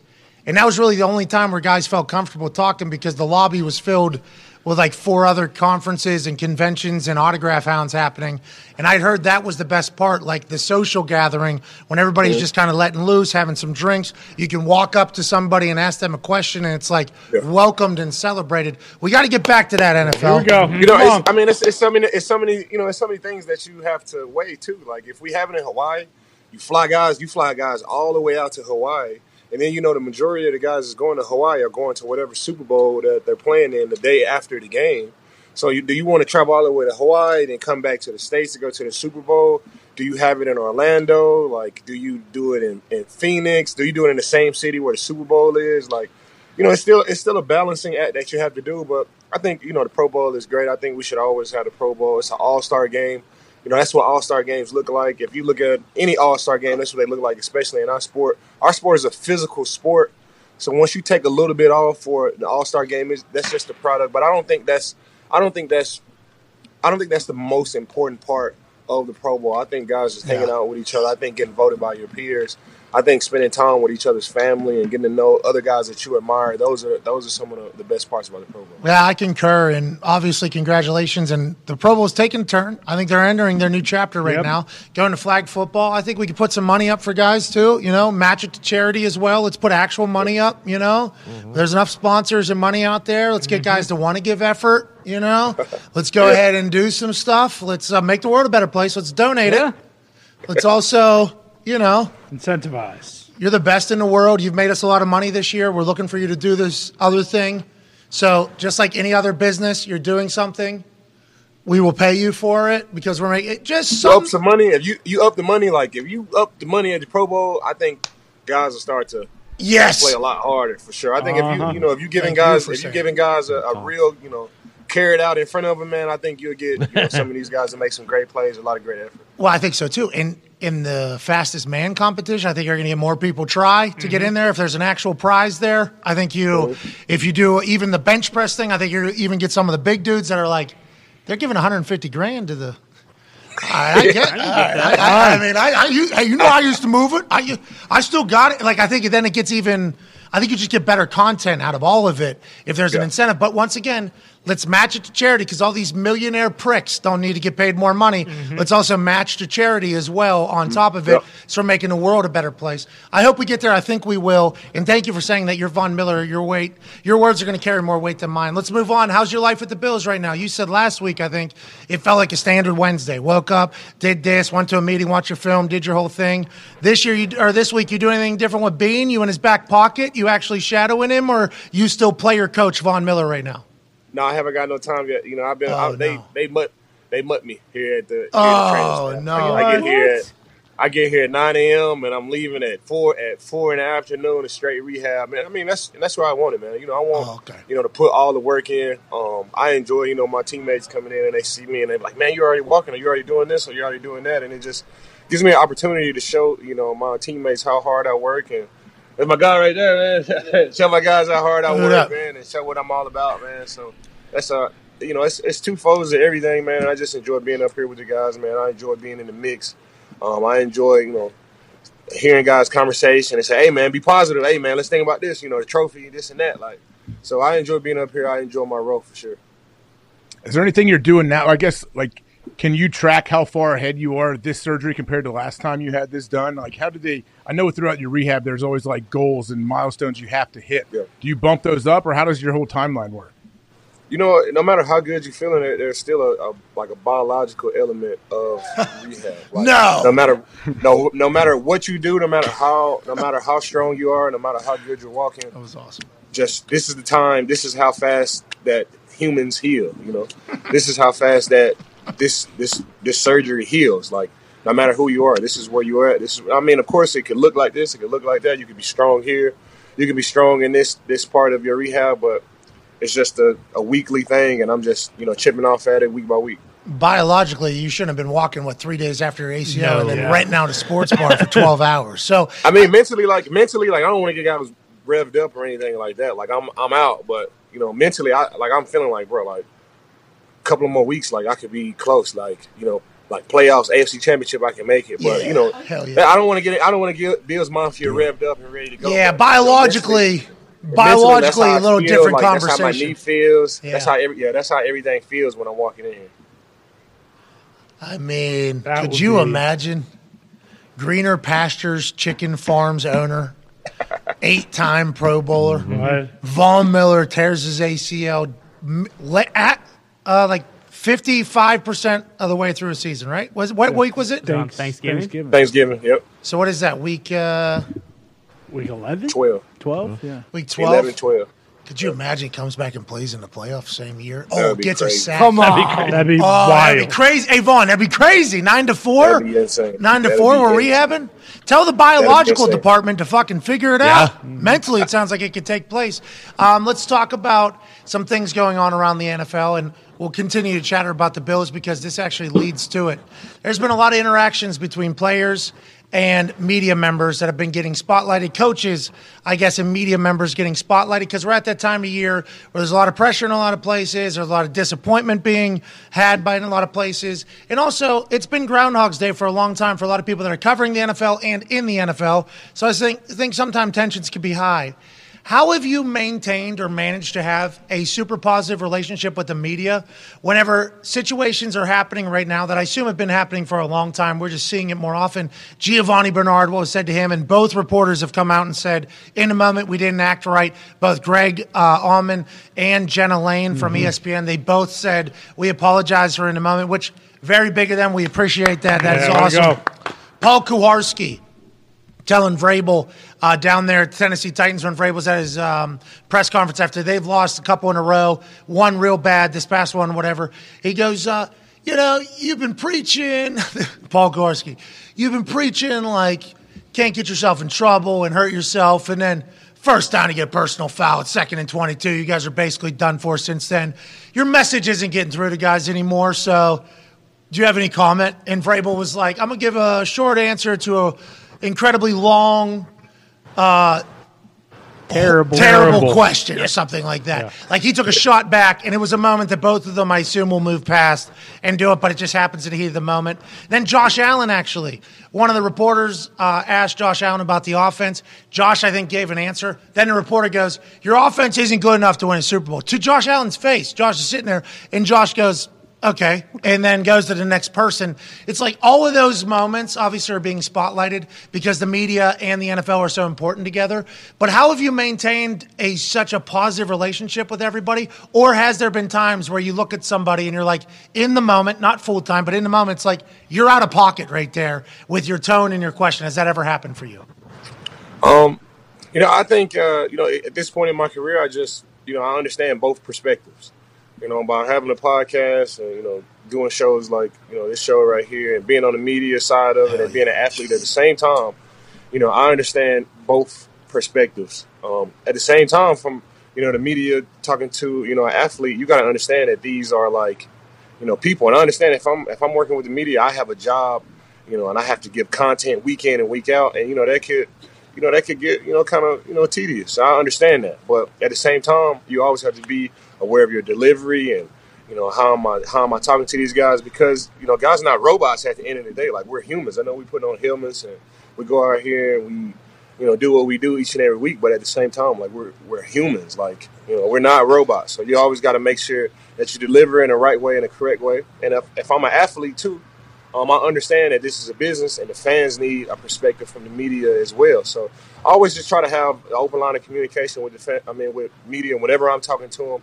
You know, I don't want to get up there and you know it just it just kills me whenever um, you know I see somebody talking like a post game like if they lost or something and they just snapping at the media and the media is snapping back because at the end of the day I'm the athlete and I'm I'm in control of whatever we talk about. You can ask me, hey what happened in the game? You threw an interception, and I could be like, man, my favorite color is blue. Like I really do like, uh, I really do like the way uh, you know my clothes came up today, and I put the blue shoes on, and I, I'm in control of whatever you know I put out. Even though whatever question it is, I think as the athlete, you got to understand that you are in control of whatever you put out. Yeah, they're gonna ask you questions, this and that, but I'm in control at the end of the day, and um, at the same time, I want to I want to give great perspective. I want to put out exactly what's going on for my fans, my true fans that are looking for any type of response from me. I want to give them what they want as well too. So I see it. I see it on both sides of it. You know, the media. You got to understand that the guys that we're talking to, like, they're not robots. Biological. And, and from and from, and from the athlete perspective, from the athlete perspective, you got to know that the media they have a job too. This is a multi-billion-dollar industry, and it's fed by the fans. It's fed by the fans, and the fans need information. So it goes two it goes two ways, but the athlete is always in control in all of those situations. Athlete or coach is always in control. Yeah, and they're right about avoiding questions. He was asked three times about the interception. He continued to tell us the shirt he was wearing was red. We know. So obviously he didn't want to talk about it, but that's a lot better than snapping out and saying he lost his composure and how it could be received. We have the same exact take as you. It's like both need each other. Okay. NFL needs media. Media needs the NFL. A lot of different networks have proven that to be the case for a long time. A lot of us make a living off of covering the NFL, so certainly need. Hey, Pat, my bad, Pat. At the end of the day, like for athlete, what they what do they always say in the locker room? They say, "Do your job. Do your job to the highest level that you could possibly do it. Take do your one eleven." And I think that applies for the media as well. Like, do your job. Do your job at a high level. Like the questions that you come up with, you got to be thinking about these questions. You got to be able to ask great questions, not just um, one-liner questions to try to poke at uh, a coach or an athlete to try to get some type of reaction. You got to. What makes a great what makes a great reporter, a, a, great analyst, like you're asking questions that you can get, you know, um, you know, positive feedback or whatever feedback from whoever you're talking to. But I'm not just looking for um, headliner. I'm not. I'm not looking for that. Even though that stuff goes viral and all of that stuff. Ah, Von. If, Von. if it goes viral, it goes viral. But on the media side of it, do your job, just like the athletes have to do their job. Everybody, if everybody does their job at a high level, we'll be fun. We're going to continue to go, which is fantastic. And I think the good question asking and everything like that, getting a different angle from something is good for the good uh, the entire sports media landscape and the sport as a whole.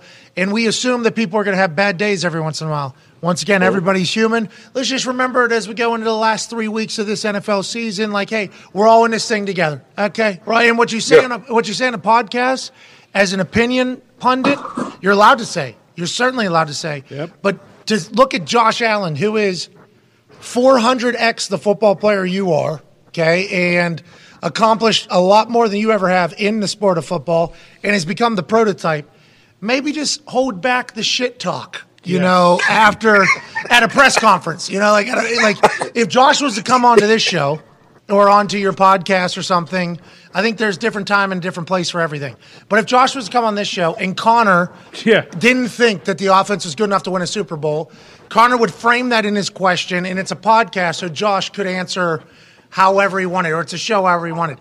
At the, yeah. I just think it diff, like a press conferences in the locker room. I think there's just different forms of interactions that should take place, and I feel like everybody's kind of trying to mix them all together. And I understand that because we have the dumbest job of all time, but you're you have a great benefit getting credentialed and getting access to these things that we can't get. So when you're in there, let's get those things, and then when you come out, we can't wait to hear your thoughts on it all. There's just no reason to be disrespectful to people's faces. Just a reminder biological exists, both sides, both parties. Uh, Connor, your question for Von Miller. Yeah, I would never be able to say about the Bills offense because I watch the Patriots every week, so that wouldn't make any sense. But also, Von, yeah, and what was that reporter? We should know who that reporter is after watching that offense, thinking that they can't win a Super Bowl. That yeah, maybe should be something. To, yeah. Anyway, Paul Kuharsky also at paulkuharsky.com. No longer, I just got a. Uh, Not without Really? getting- Not without kick anymore. PaulKuharsky.com. Him and Vrabes had. Uh, this is going to be a short answer for an incredibly terrible question. Something, whatever that was. Paul uh-huh. Kuharsky. PaulKuharsky.com. Sorry about that. Go ahead, Connor. Oh, good. Von, we're, if we're talking chicken here, obviously there's a cold front coming up north, but they're saying Texas might get kind of cold. Do you oh. have an emergency for all your chicken children on your ranch down there? And is there some sort of plan that you have when the weather does turn? You know, my, my chickens live well. I told you they only have one bad day. They got AC in there. They got heating, they got heating in there. One Um, of course, you know, of course, some birds are going to be compromised. You're going to lose some birds. That's just how it is, you know, in, in nature. But you know, when the, it was a, it was a snowstorm, it was a cold front that came through. I think two years ago, like where it shut down like most of the state of Texas. Like we only lost a few birds during that whole time. So super confident in our operation, super confident in the way we do birds. things, and you know, whenever nature is involved, you're gonna lose. You're gonna lose some birds, but we'll be all right. Yeah, you just got to get yours more than you get got, though. That's right. Bingo. Marshawn Lynch talking about chickens and uh, and Mother Nature there. Uh huh. How about you being in the yard bird business? You are. You're in the full yard bird business. Man, it's it's crazy whenever I think about it. It, it started off by taking a easy class in college, you know, to help out my GPA, and um, you know, I took the class, and it was definitely easier. I to fall asleep in the class. My professor he used to come in there and like wake me up and like make me stand up and like um, and just regurgitate whatever we was talking about. And in turn, I, I used to really I learned the business, and you know, 12 years later, I got my own chicken farm. Did they just Crazy. get to try your chicken for the first time back there? I just heard quite a pop. No, that's, no, that's uh, that's Josh Allen giving giving gifts out. Oh, to the offensive lineman. To the offensive lineman. Yeah, he already gave the stuff out to the offensive line. This is a new. This is a new gift. He coming with gifts every day. Like the, the offensive lineman got scooters yesterday, and this is this is something new with a bow on it. And the, the guy's going crazy. Hey, Josh, pretty good guy, huh? Pretty good. Oh, it's a it's a uh, it's a ski shoot. It's a ski shoot. Uh, That's it's like a little ski shoot thing, and he can use it for his dog too. And Wait. Josh shit. Allen- What Josh a gift. man. He's the Shoot man, in huh? there. Shoot in the indoor. Anyone bring their shotgun? What? I think I, Hey, no, he, he, I think you can, you shooting can use there. it for like you can use it for dog toys, and you can use it. Yeah, it's yeah, it's crazy.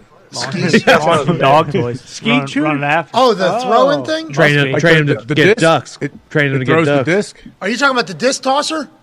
Yep, it's a disc tosser. It's like ski shooter, and it, it can shoot out dog toys too. Is it a throwing one or a, a uh, robot one? You probably press, It's- the, press it with your foot. It looks shoot. like just the. It looks like just the robot one. It's got an arm. That just, Man. That's sweet. So it's got I- wheels on the side. It's got wheels on the side, so you can just, you Oh, can yeah. just wheel it out. Who? Yeah, Dude. Josh Allen, man. I've been out in the middle of some cornfields in the handheld one. yeah, yeah, yeah. I'll tell you what, I can, I can, I can really, I can throw a good bird out there with those handheld ones. I couldn't even imagine showing up at some redneck fucks farm where they got an actual boom, boom, boom, boom Oh. that Josh Allen just gave them. What a highlight that would be! There'd be obviously no beers drank before no, of course not. shooting that out in the middle of these cornfields. way. Josh, Josh's dog. Josh's dog. He got a, he got like a retriever, and it's like Scholar. His dog is like, she's super athletic, and uh, you know when you go over to the house, she's she's wanting people to play with him every now. eh, She wants people to play with him the whole time. So I guess he got this for her. So it's, it's super cool. That's right. Congrats, you guys doing it right over there. Yeah. Good Jeez organization. Louise. Uh, what did you get? Gifts? You get buy everybody Rolexes? What you did you buy? No, I, I, you know, I, I didn't, man. Um, you know, I'm, I'm not a big Christmas. I'm not a big Christmas guy. Like, I, I'm, I just, you know, I, I feel like I should just be spending time with the family. I don't like to, because you know, sometimes they you start giving gifts, and then next year they want a better gift. And Oh, they yeah. this gift to that You gift. forget somebody? Yeah. Oh, I, I show love to my teammates year round. Like right. year round. I spend so oh, much money on these guys. It's not even. It's not even funny. man. From private parties to private dinners to whatever. Like I spend so much money on these guys, man. They they not worried about. They not worried about. they understand that, and in the card, you know, just Merry Christmas. Hope it's a great one. Remember, you saw the rookie dinner that was fake for the Niners. Mm-hmm. That was real a couple weeks ago, and we had that. Remember that? Remember did this? It was- they said three hundred thousand. Arik Armstead came out and said it, it. It wasn't real. Yeah, it was, if you look at the receipt, it was like a two hundred thousand dollar tip, and I was like, first first thing looking at it, me and Matt Liner had the same response. It's like, Damn, that's fucked up during Yeah. a two hundred thousand dollar tip. It's like, hey, hey, waiter and staff here, we think you should have this guy's money more than this guy, and that's a lot. But then you look up a little bit, it's like seventy six hundred basically is the actual price. Then they put the fake one at the bottom to kind of give Drake Jackson a little bit of a scare, and the internet was Yeah. certainly losing their mind. So seventy six hundred, and, and Arik not- said he paid a thousand, somebody else paid a thousand, so fifty six. I don't think that's bad at all. Yeah. Third rounder, that's I not- think. Third rounder, second rounder. It's not bad. That- If it was three hundred thousand dollars, that's ridiculous. Like, Yes. I, Yeah. I would I would never let that happen. I would never let that happen if I was there. I, you know, that's that's ridiculous. You know, we I'm trying to say I'm trying to save these guys as much money as they possibly can. That's that's ridiculous. But we if we are going to spend three hundred thousand dollars, there's better ways to spend three hundred. Yeah, yeah, we're not tipping two hundred thousand. Yeah, Let's take, a trip, let's take a trip somewhere. Let's go to Vegas and do something, man. There's better ways to do it. Yeah, we should tip. Listen, should tip, Yes. but tip should not be three x what everything It's else. a night costs. out with Vince Young at the Cheesecake Factory. That's oh, true. Hey, that was a great restaurant there for a long time. Vince loved it. How could you not? So does AJ. Tony, your question for Von. Von, not a huge Christmas guy, you said, but how was how was Twitchmas? How, how did Twitchmas go for you? Twitchmas was amazing. I think we had over a hundred thousand uh, viewers come in. Um, at one time, we had about five thousand. We averaged about five thousand viewers the whole time, but we had Hey, over let's go. different, Oh, yeah. uh, viewers come in. I gave out over a hundred thousand dollars worth of gifts and cash prizes. Cash App came and dropped. Twenty-five thousand dollars just in the chat to a random cash tag. Never did that in our I chat. gave away three gaming computers. We need to open really, those. I really gave away four gaming computers, jerseys, uh, you know, all type of stuff, man. It was great, man. It was, you know, just a great way for me to give back to my fans, man. And I'm, I'm glad everybody appreciated it. Yeah, we do. We appreciate anytime anybody gives back anything because you don't have to. You know, and there's a lot of people in our spheres, you're in a different sphere than I am, obviously, that are telling you, like, this is how you keep your money, okay?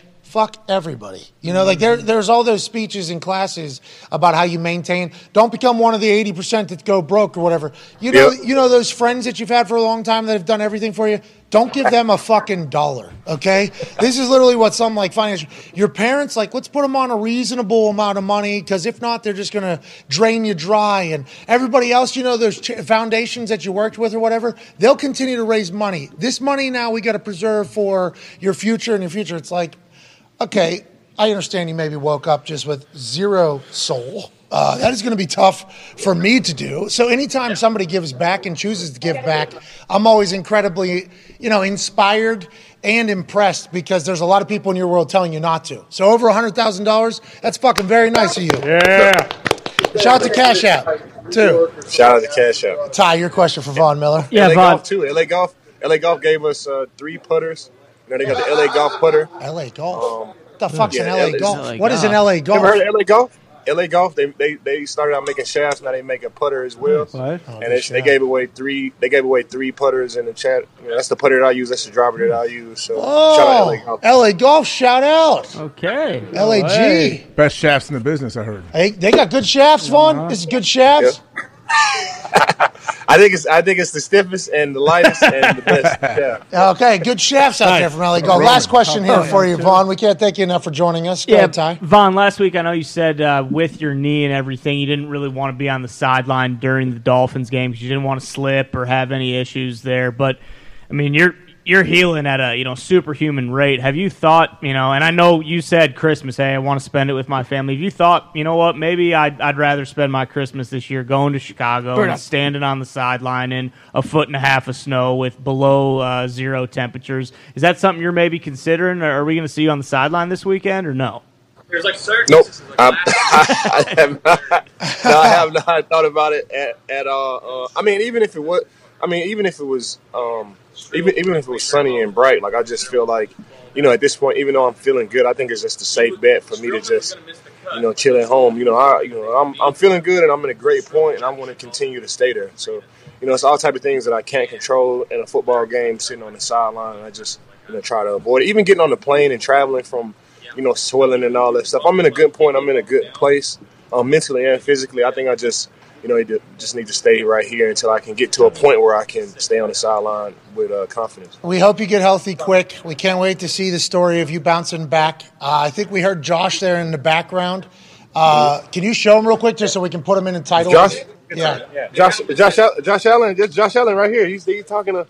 Tori Larulo. Hey! Oh, baby! Josh, Allen- Josh Allen, he's he's he's taking he's taking care of business right now. But there he is. Big pop. He's a good man, just like you. You're probably going to go talk to that group immediately upon getting up, which is right now. We can't thank you enough, ladies and gentlemen. Future Hall of Famer, founder of Greener Pastures Chicken Farms down there in Texas, Von Miller. Thank you.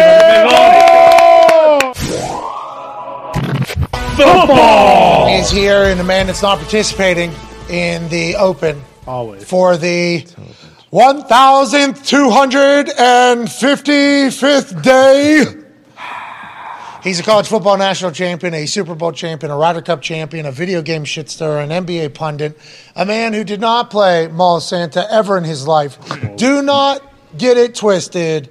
The father of 10, COVID survivor, AJ Hawk. All right, buddy. Did any of you play Mall Santa? And how creepy is that if like a 20 some year old is, is the Santa?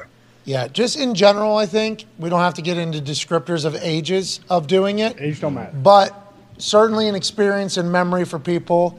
Uh, I was never Mall Santa. I don't believe there's any photos of me with any Mall Santas either because of how uh, I acted, I think, around Mall Santas for whatever, whatever, whatever reason it was. But it's a time honored tradition. It's a holiday. Went for the first time ever, I think, in my life, like two weeks ago. Guy was guy was super nice. Full profession. Yeah, Mostly retired people, right? Who just yeah. he so was happen to definitely have a older. Santa look. He, he had a very jolly Santa look. to him. Overweight. and Sometimes white with beard. wife too, right? Being Mrs. Claus, it's like a thing they do Unfortunately, I for think- to pass time during the holiday This guy- season. Yeah. this guy A little bit of a hustle. He That's didn't have fun, Mrs. though. Claus. I don't know what happened. Well, she might. Let's have a moment of silence for the mall Maybe, Santa's potentially. Yeah. wife. Mm-hmm. They had a good run. Mm-hmm. 10, 15 years, mall to mall to Santa, a photo. What if he op. killed her? Jesus. He's bad Santa. Even more so, a moment of silence for the Mrs. Claus that got wiped off the face of the earth because of all Santa Claus. Ran over by a reindeer. Oh no. That was grandma. Yeah, but it could have happened to mom too, I guess. What if her, What was it? A my mother and my mother's mother Oh, both got run over by a reindeer? It's like the staircase. Well, that was an owl. That guy's innocent. Wow. They've uh, they've rolled out some new facts in that particular case. Oh yeah. Really? His Next moment of ex-wife. silence, Nick. yeah, I think there's a lot more to that story than what we all saw with. Well, I think that's obvious. Our hat off to Rudolph. we didn't Came know. off We the- we fucking talked to the Yeah. lawyer. Yeah. Yeah. We, We were, we brought the, we tried to Oh, do yeah. journalism. We brought the defense attorney in here to talk, but this isn't their moment of silence. No. This is Mall Santa Had Miss that Claus. digs his baby. Took a photo Yep. with two weeks ago. that's right. wife. Wife. Yeah. She fucking was great. Was. Dead as a. Creme de la How did she creme. die? She good, What Baker? happened? Uh, details OD. weren't. I hope it's funny, bro. Jesus. on cookies. On cookies. Okay. Somebody, she had a nut allergy, Mm-hmm. And hmm. that's a tough allergy to have as Mrs. Claus. She wasn't told Santa about had it. a peanut butter cookie and kissed her. They sucked face. That's right. They were doing a mall in France. They French kissed mm-hmm. That's right. to celebrate the moment. And Santa's tongue took out Mrs. Claus. We do not know if this is oh, her or not. Hell yeah. Rest in peace. What's your problem? Fucking What's this guy deal? Rest in peace to Mrs. Claus at that particular mall. I do believe there are hundreds and hundreds and That thousands of Mrs. thousands. Claus right there is a fucking rocket. Mrs. Claus right here Yeah. makes great cookies. Mrs. Claus right here. right. Unbelievable. That was uh, one of our worst moments of silence, and I want to let you know I'm embarrassed by it. Yeah. I am embarrassed by it. It's tough one. We've had it a little bit with journalists this week, huh? We've been at, we've been back and forth a little bit, haven't we? Yeah, what's going on? I don't know. I think we're just pointing out some things that have happened probably for a very long time, and I'm trying to do it in the mo- because what Von said, like the media is very vital, very important for the NFL. I understand that, so that's why every time we chat about anything media related, always try to set the stage with like. This is not about media as a whole. This is this situation that is being talked about. This is maybe if it is, uh, isn't even about this particular person. This is about this particular person in this situation. We try not to, you know. I, I think I try my best to do that because I tried to understand where whoever's come from. This week, though, we've had to say we've had to say some things. Yeah. and it's about people I think that have heard about us saying some things, and then those people's friends, you know, have to stick up for them, and then those people's fans of those people's friends has. So it's really been quite a. Uh, and I didn't want it. I just wanted to point out some things. I just wanted to be like, hey, from players' side, we can't have this happening. Yeah. Mhm. But you got to do what you got to do as well. So, like, there has to be a different way to do it. It's basically been all our Mm-hmm. messaging has been, but it has been a week of that. Let's put that to rest. It's the holidays. Holiday season. Of course, happy holiday. Yeah. And you weren't generalizing. Happy. You weren't saying everybody. It's more so just like pointing out like flaws sometimes. And It's mm-hmm. not as if we don't have any. And their job is to point out our flaws. E- They exactly. do, and players' flaws and everything mm-hmm. like that. it's accountability, just like mm-hmm. the referees. Like, hey, if the referees held each other accountable, then it would be a much different story. And I feel like it, wor- it can work that way with the media too, or like you and for us, have to held held held me accountable. exactly. Yeah. They do. Yes. Yeah. They do. Yeah. I get buried on a good, on a pretty good, you know, pretty good uh, regular basis. I should have said I believe differently after the anonymous sources thing. Mm. But like, what does that even mean? I saw TJ. What do you mean? TJ Lang jumped in last night. That was fun to see. In that situation, What'd he situation, do? Yeah. see, I've muted it because I just want to. He said, "Oh, it's weird. It's almost like players. I think I'm. I'm trying to remember. I saw it like 1 a.m. It's almost like players have notebooks in these meetings that they could write things down. Okay, so obviously that article is what spurred this whole thing. Mm-hmm. But if I read that article before Oh yeah. you know, Aaron comes on, none of this happens. so ultimately, my fault. Why situation has taken. Wait, so if you wouldn't have said anonymous sources, nothing would we would have been fine from the jump. You think? yes, Probably. that is literally how. Now I said I believe, which I think in the English language, not 100 percent sure if how everybody else speaks, but how I speak. When I'm saying I believe, I was trying to give like uh, like an I think, but I probably said I think probably 50 times before that. So I said I believe just as a different because I was I read the couple of the quotes, but I, I don't have a subscription, so I didn't read the entire mm-hmm. article. So I mm-hmm. wanted to I wanted to portray as if I wasn't matter of fact. Yeah. you know, mm-hmm. I should have done better with that, or I should have read the article. Well- Both those things my fault, and I will take onus on that. But I will say, whenever that becomes the talking point, then I start getting attacked, right? Like then I like, let alone Aaron and the article about how demanding he is. Mm-hmm.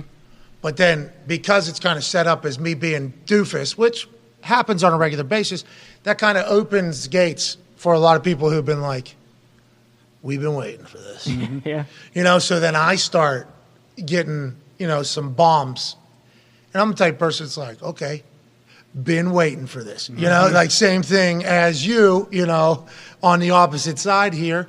I do things differently. And I was told to read the article. So let's, re- didn't, told the boys, I do, how long will it take me to read this thing? Mm-hmm. Nick was being way too kind. He says five minutes. Mm-hmm. Ty goes, hey, probably 10. This thing, you know what I mean? Let's do that. I'm like, okay, so we can do it on the show. And then I say, is it worthy, like, of reading or is it going to be terrible? Mixed results, okay? Like, do we think it's worthy of being entertaining for people that are watching? A waste of minutes almost. Is this worth it or not to even get in there? Mixed results, but mostly like, yeah. And then there was numerous times it was like, you want to read this before you go live? And I'm, no. I want it to be first time live on there. Fresh. So we probably could have handled that differently as well. You know, I probably could have read certain parts, so I didn't, as I was reading, openly disgusted with what I was reading. Mm-hmm. You know, that's probably not. That's probably not a good thing to do either. So I apologize for that part of it, AJ. I would like that to be acknowledged. I apologize for doing that. I don't think you need to apologize really, especially anymore. You don't need to continue, but yeah, like whatever. This is all. It's going to continue to happen forever, as, especially as more and more athletes continue to jump into this world. So now I'm getting messages from peers of person telling me that I'm that I, you know, right now I just want to let people know, kind of doing this again. You mm-hmm. know what I mean? Like, you wasn't going to mention ever again. People kind of doing this because I, I'm okay to explain myself in this situation. A lot of things being said about me by your party too. You know what I mean? Your your side of the ball. Like I know my people who watch and follow the show, they get active on the internet, mm-hmm. and I try not to address anything because I don't want that type of negativity in my timeline, anybody else's timeline. It happens. But the people that watch the show are incredible human beings. I'm very thankful for them. We all are. So if like I'm going to get openly attacked by people, I think they are some people, not all. Let's not get generalized by the way. Some are going to say some things Yeah. but that's in response to your people saying things as well. So like whenever you send me a text like, "Hey, can you please things are being said, it's like, of course, but you know, things were being said beforehand as well. Like, I'm not good with that situation. You know what I mean? I'm not good at that whole thing because I'm like, oh, we should run this back for another week or so. Sounds like. You mm-hmm. know what I mean? Just mm-hmm. so if we are going to do this, let's do this because I tried at my best to be like, hey, this lady worked for Defector Media. She worked for Sports Illustrated. She worked for Monday Morning Quarterback. She works for The Athletic currently. Much respect for everything she's done. This particular article, though, and getting upset with me saying, I believe anonymous sources, and then the way it was described by somebody that I had not talked to about it, like, and then putting me into a position to get attacked. I, I don't think there was just, you know, f- flaw free on both sides here to, to get into this to get into this whole thing. AJ, you know what I mean? Yeah, that's fair enough. I mean, as long as there's like, as far as media and athletes, like current stuff that's going on, we talked about like in the locker room. As long as there's respect both ways, and I, I would imagine you're. I know at least myself. I should say I'm not going to speak for you. I'm not on the side that says, "Oh, you have to have played pro football or at least a high level of football to talk about it." No, that's that's garbage. Yeah, I want a bunch of big dumb old meatheads writing about the game. Like that's not exactly what we need. Agreed. So, but also, like, yeah, there's a way to come at players, and I feel like the Gio Bernard thing was weird. That one, to me, was was there's tough to watch. Yeah, where we She were. apologized. She did. She Yeah, came which out, is great. Both of them. which was cool. And I get it too. I understand even in the heat of the moment. Like I get both sides. That's all I'm trying to say. Like I understand, like the respect. That, I, I understand all sides, and I get it. But yeah, like just this is how it's going to be. So let's just let's figure it out. Yeah, we don't mean any ill intent towards anybody, No. No, Never. except for some, Maybe. for some, but just privately with our sage and stuff. Yeah. Right. Also, that conversation we had about the article was really insightful to hear the behind the scenes of a player's perspective on like the hand signal meetings and D Butt mentioned one the defense does like that stuff that I had no d- idea about. So that was pretty So cool. great work with that article. Yes. Yeah, Look at yes. us. It Look at was coming it was really together. cool. Article open up conversation for more stuff to be learned. That's good. This is Hell good yeah. news. Happy holidays over here. That'd holidays. holidays.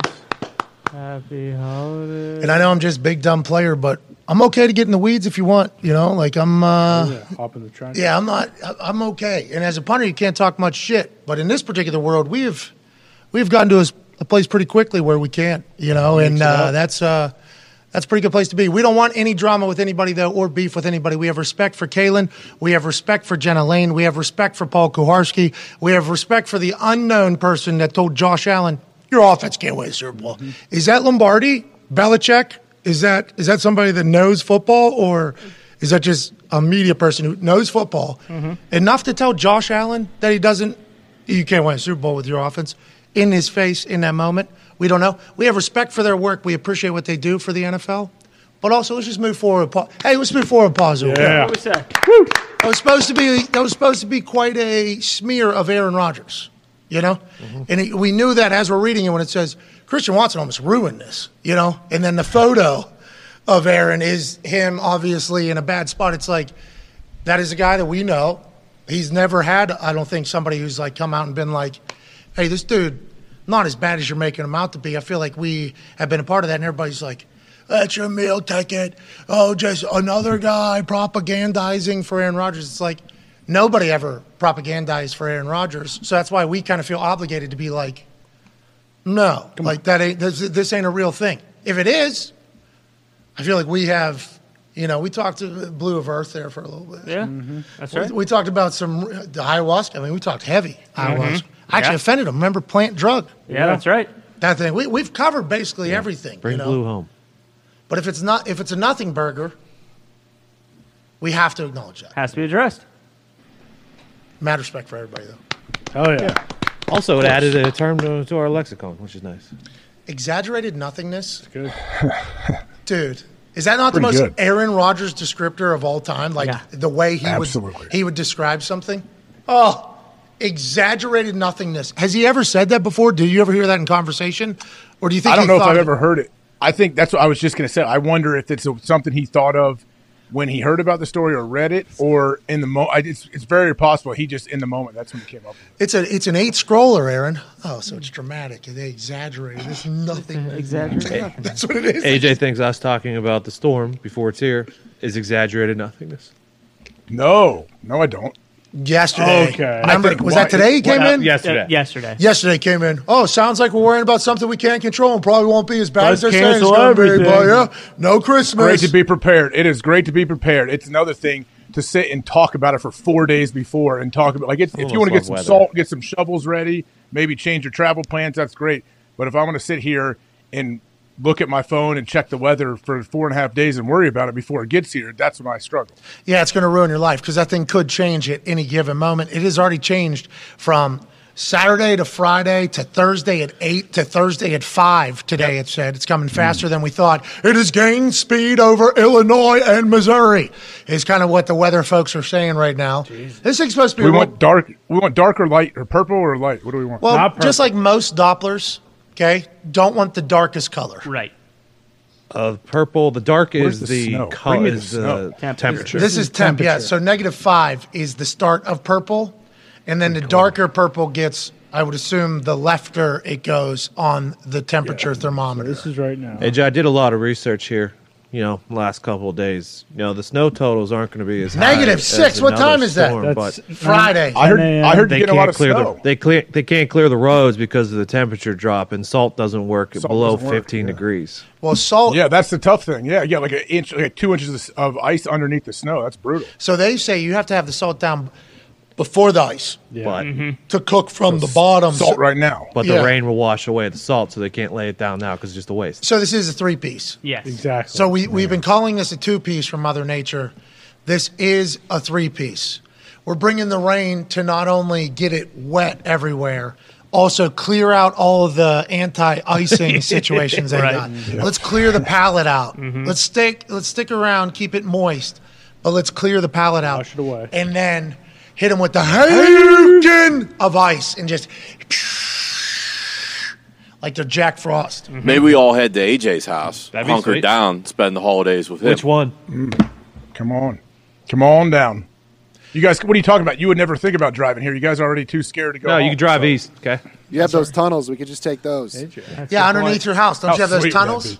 No, but it's a huge it would be. mistake I made. We built this house, and I didn't build any tunnels or any secret things underground like I should have. Wink, wink. Nod, nod. Uncle Wexy's house Yeah. has a tunnel to every. Uncle. Yeah. Yeah, with the What? bullet train underneath it. Yep. Continue, please continue. Uncle Wick. This is all documented. Yeah, I was going to say this is a matter Oh, of whoa, fact. whoa, whoa, whoa, whoa, whoa! I believe. There you go. True. Yeah, yeah. I believe this is matter of fact. I believe. I believe that. Uncle. I, I believe, believe that we. I believe that we know your uncle's Wexy. Correct. I believe that. I believe that we know your uncle's Wexy. And, I believe that we know your uncle's Wexy. and that you did that commercial for the waterproofing of your basement as a cover up for the tunnels.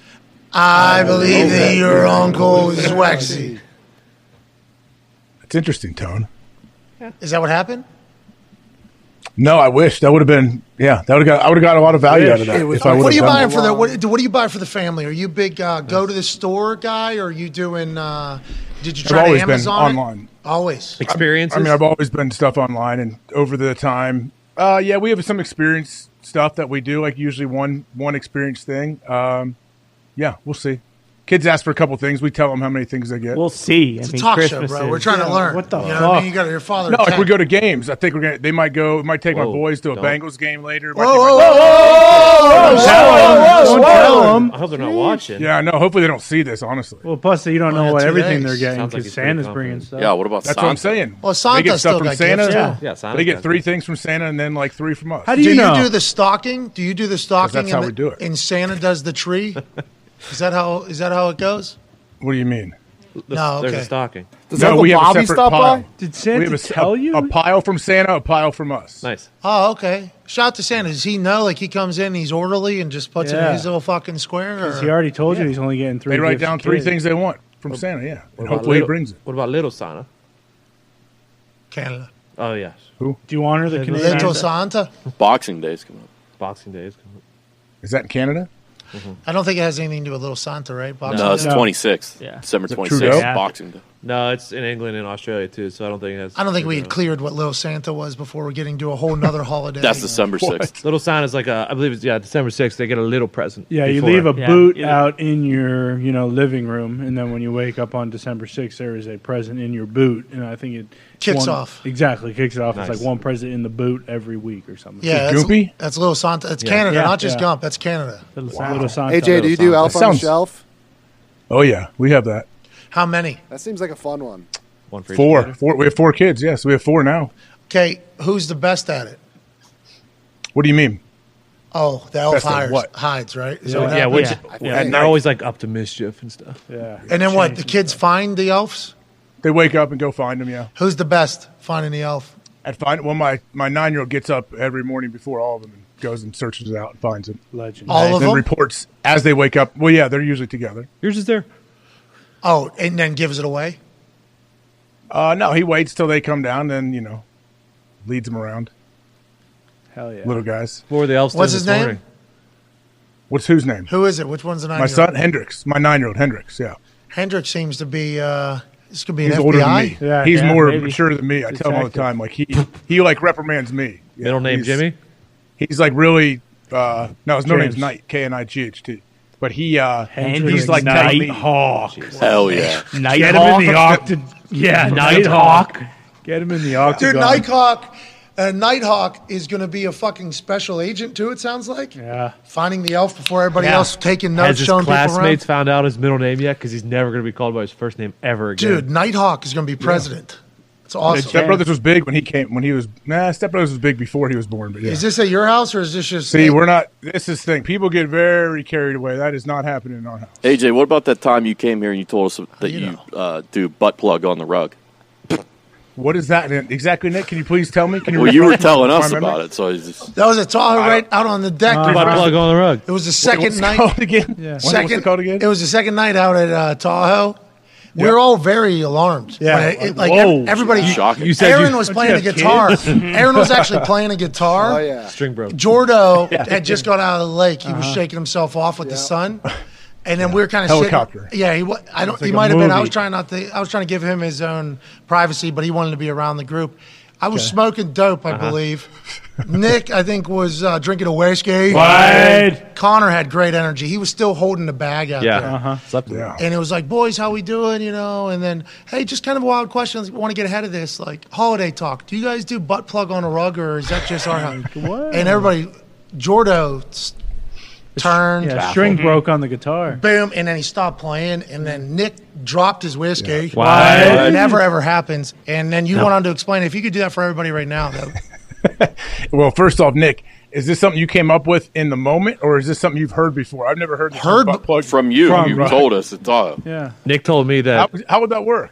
Nick told me. Just- I literally just, I literally Yeah. just Nick, told. obviously- so Nick brought it up. It's like the old deal: whoever smelt it, dealt it. When they fart, when you tell kids. So Nick, what is it? You've been sticking butt plugs in your butt, and then you rub on, rub your little cakes in the rug. Okay, so that seems. So that is No what that's it what is. it is. No judgment here. Nick told me you said that you put that you do put that in your butt and then you drag your butt like a dog does across the rug. Oh yeah, that's a good play. Yeah, That's a good AJ, play. every year, AJ says, me first, me first. He's the best at it. That's not me, but I'm sure people that do that must love it. Oh, so you must have been asking if we had ever heard of that. Oh, because you Got it. Okay, I remember you brought it up. I didn't know what it was. If you I were I'm known. I will definitely have random questions at times, but unfortunately, that has not been one of them. But Nick, I might put that in my arsenal next time. I put that Just There's a- Googled it, landed on a suck site, so stay away. Okay, nice. There's please a don't do hide that on our pickle. Wi-Fi. Did you get off? of Please Wi-Fi don't do that it? on our Oh, Wi-Fi. no. Just You use your. LTE, please.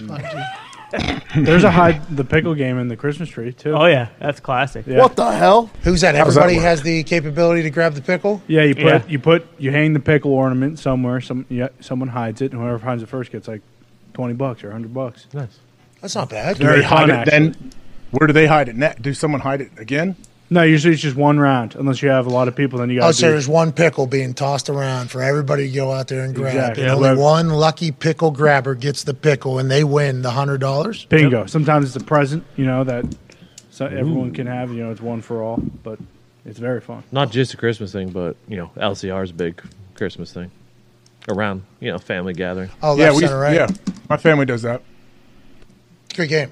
Great. Yeah. Talking about ones, right? We're passing ones. Yeah. Mm-hmm. Yeah, I enjoy that game. An idiot can play. Yeah. A drunk doofus can play. Yeah. That's right. Those are the best games for those types of situations. Mm-hmm.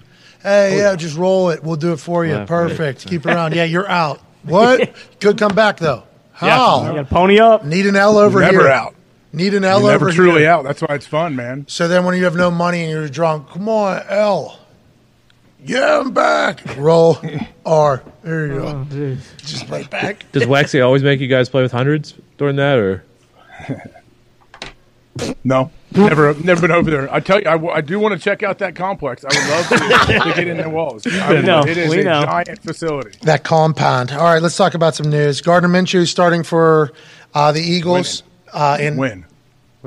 Okay, this is something that you believe in. His energy is fantastic. We obviously all have seen him and his old man who had a leather jacket on out in the parking lot after his last start where he got a win, where it was like, uh, we did it almost. Yeah. Okay, we've been saying this all along. Had great success in Jacksonville, wasn't supposed to have success in Jacksonville. Jacksonville was in the middle of a turnover, even though they were selling bandanas and jorts all around Jacksonville. It was the first attraction that the Jags had for a long time. We have to move on, get him out of there. Goes to Philadelphia, has some big time plays. They bring in Jalen Hurts. He's a fucking guy. Now, Gardner Minshew allegedly has gone in to say, hey, can I compete for the starting spot or get traded? I don't remember which one it was. Either way, Sirianni said, no, we need you. And also, Jalen's our starter. But this is why they needed him. They got Gardner Minshew, who has played very good football, very meaningful football, and it's a big time fucking division game when you could have never expected losing your guy. Jalen Hurts has been their guy. They've been riding him. He's been fantastic. He's in the MVP conversation.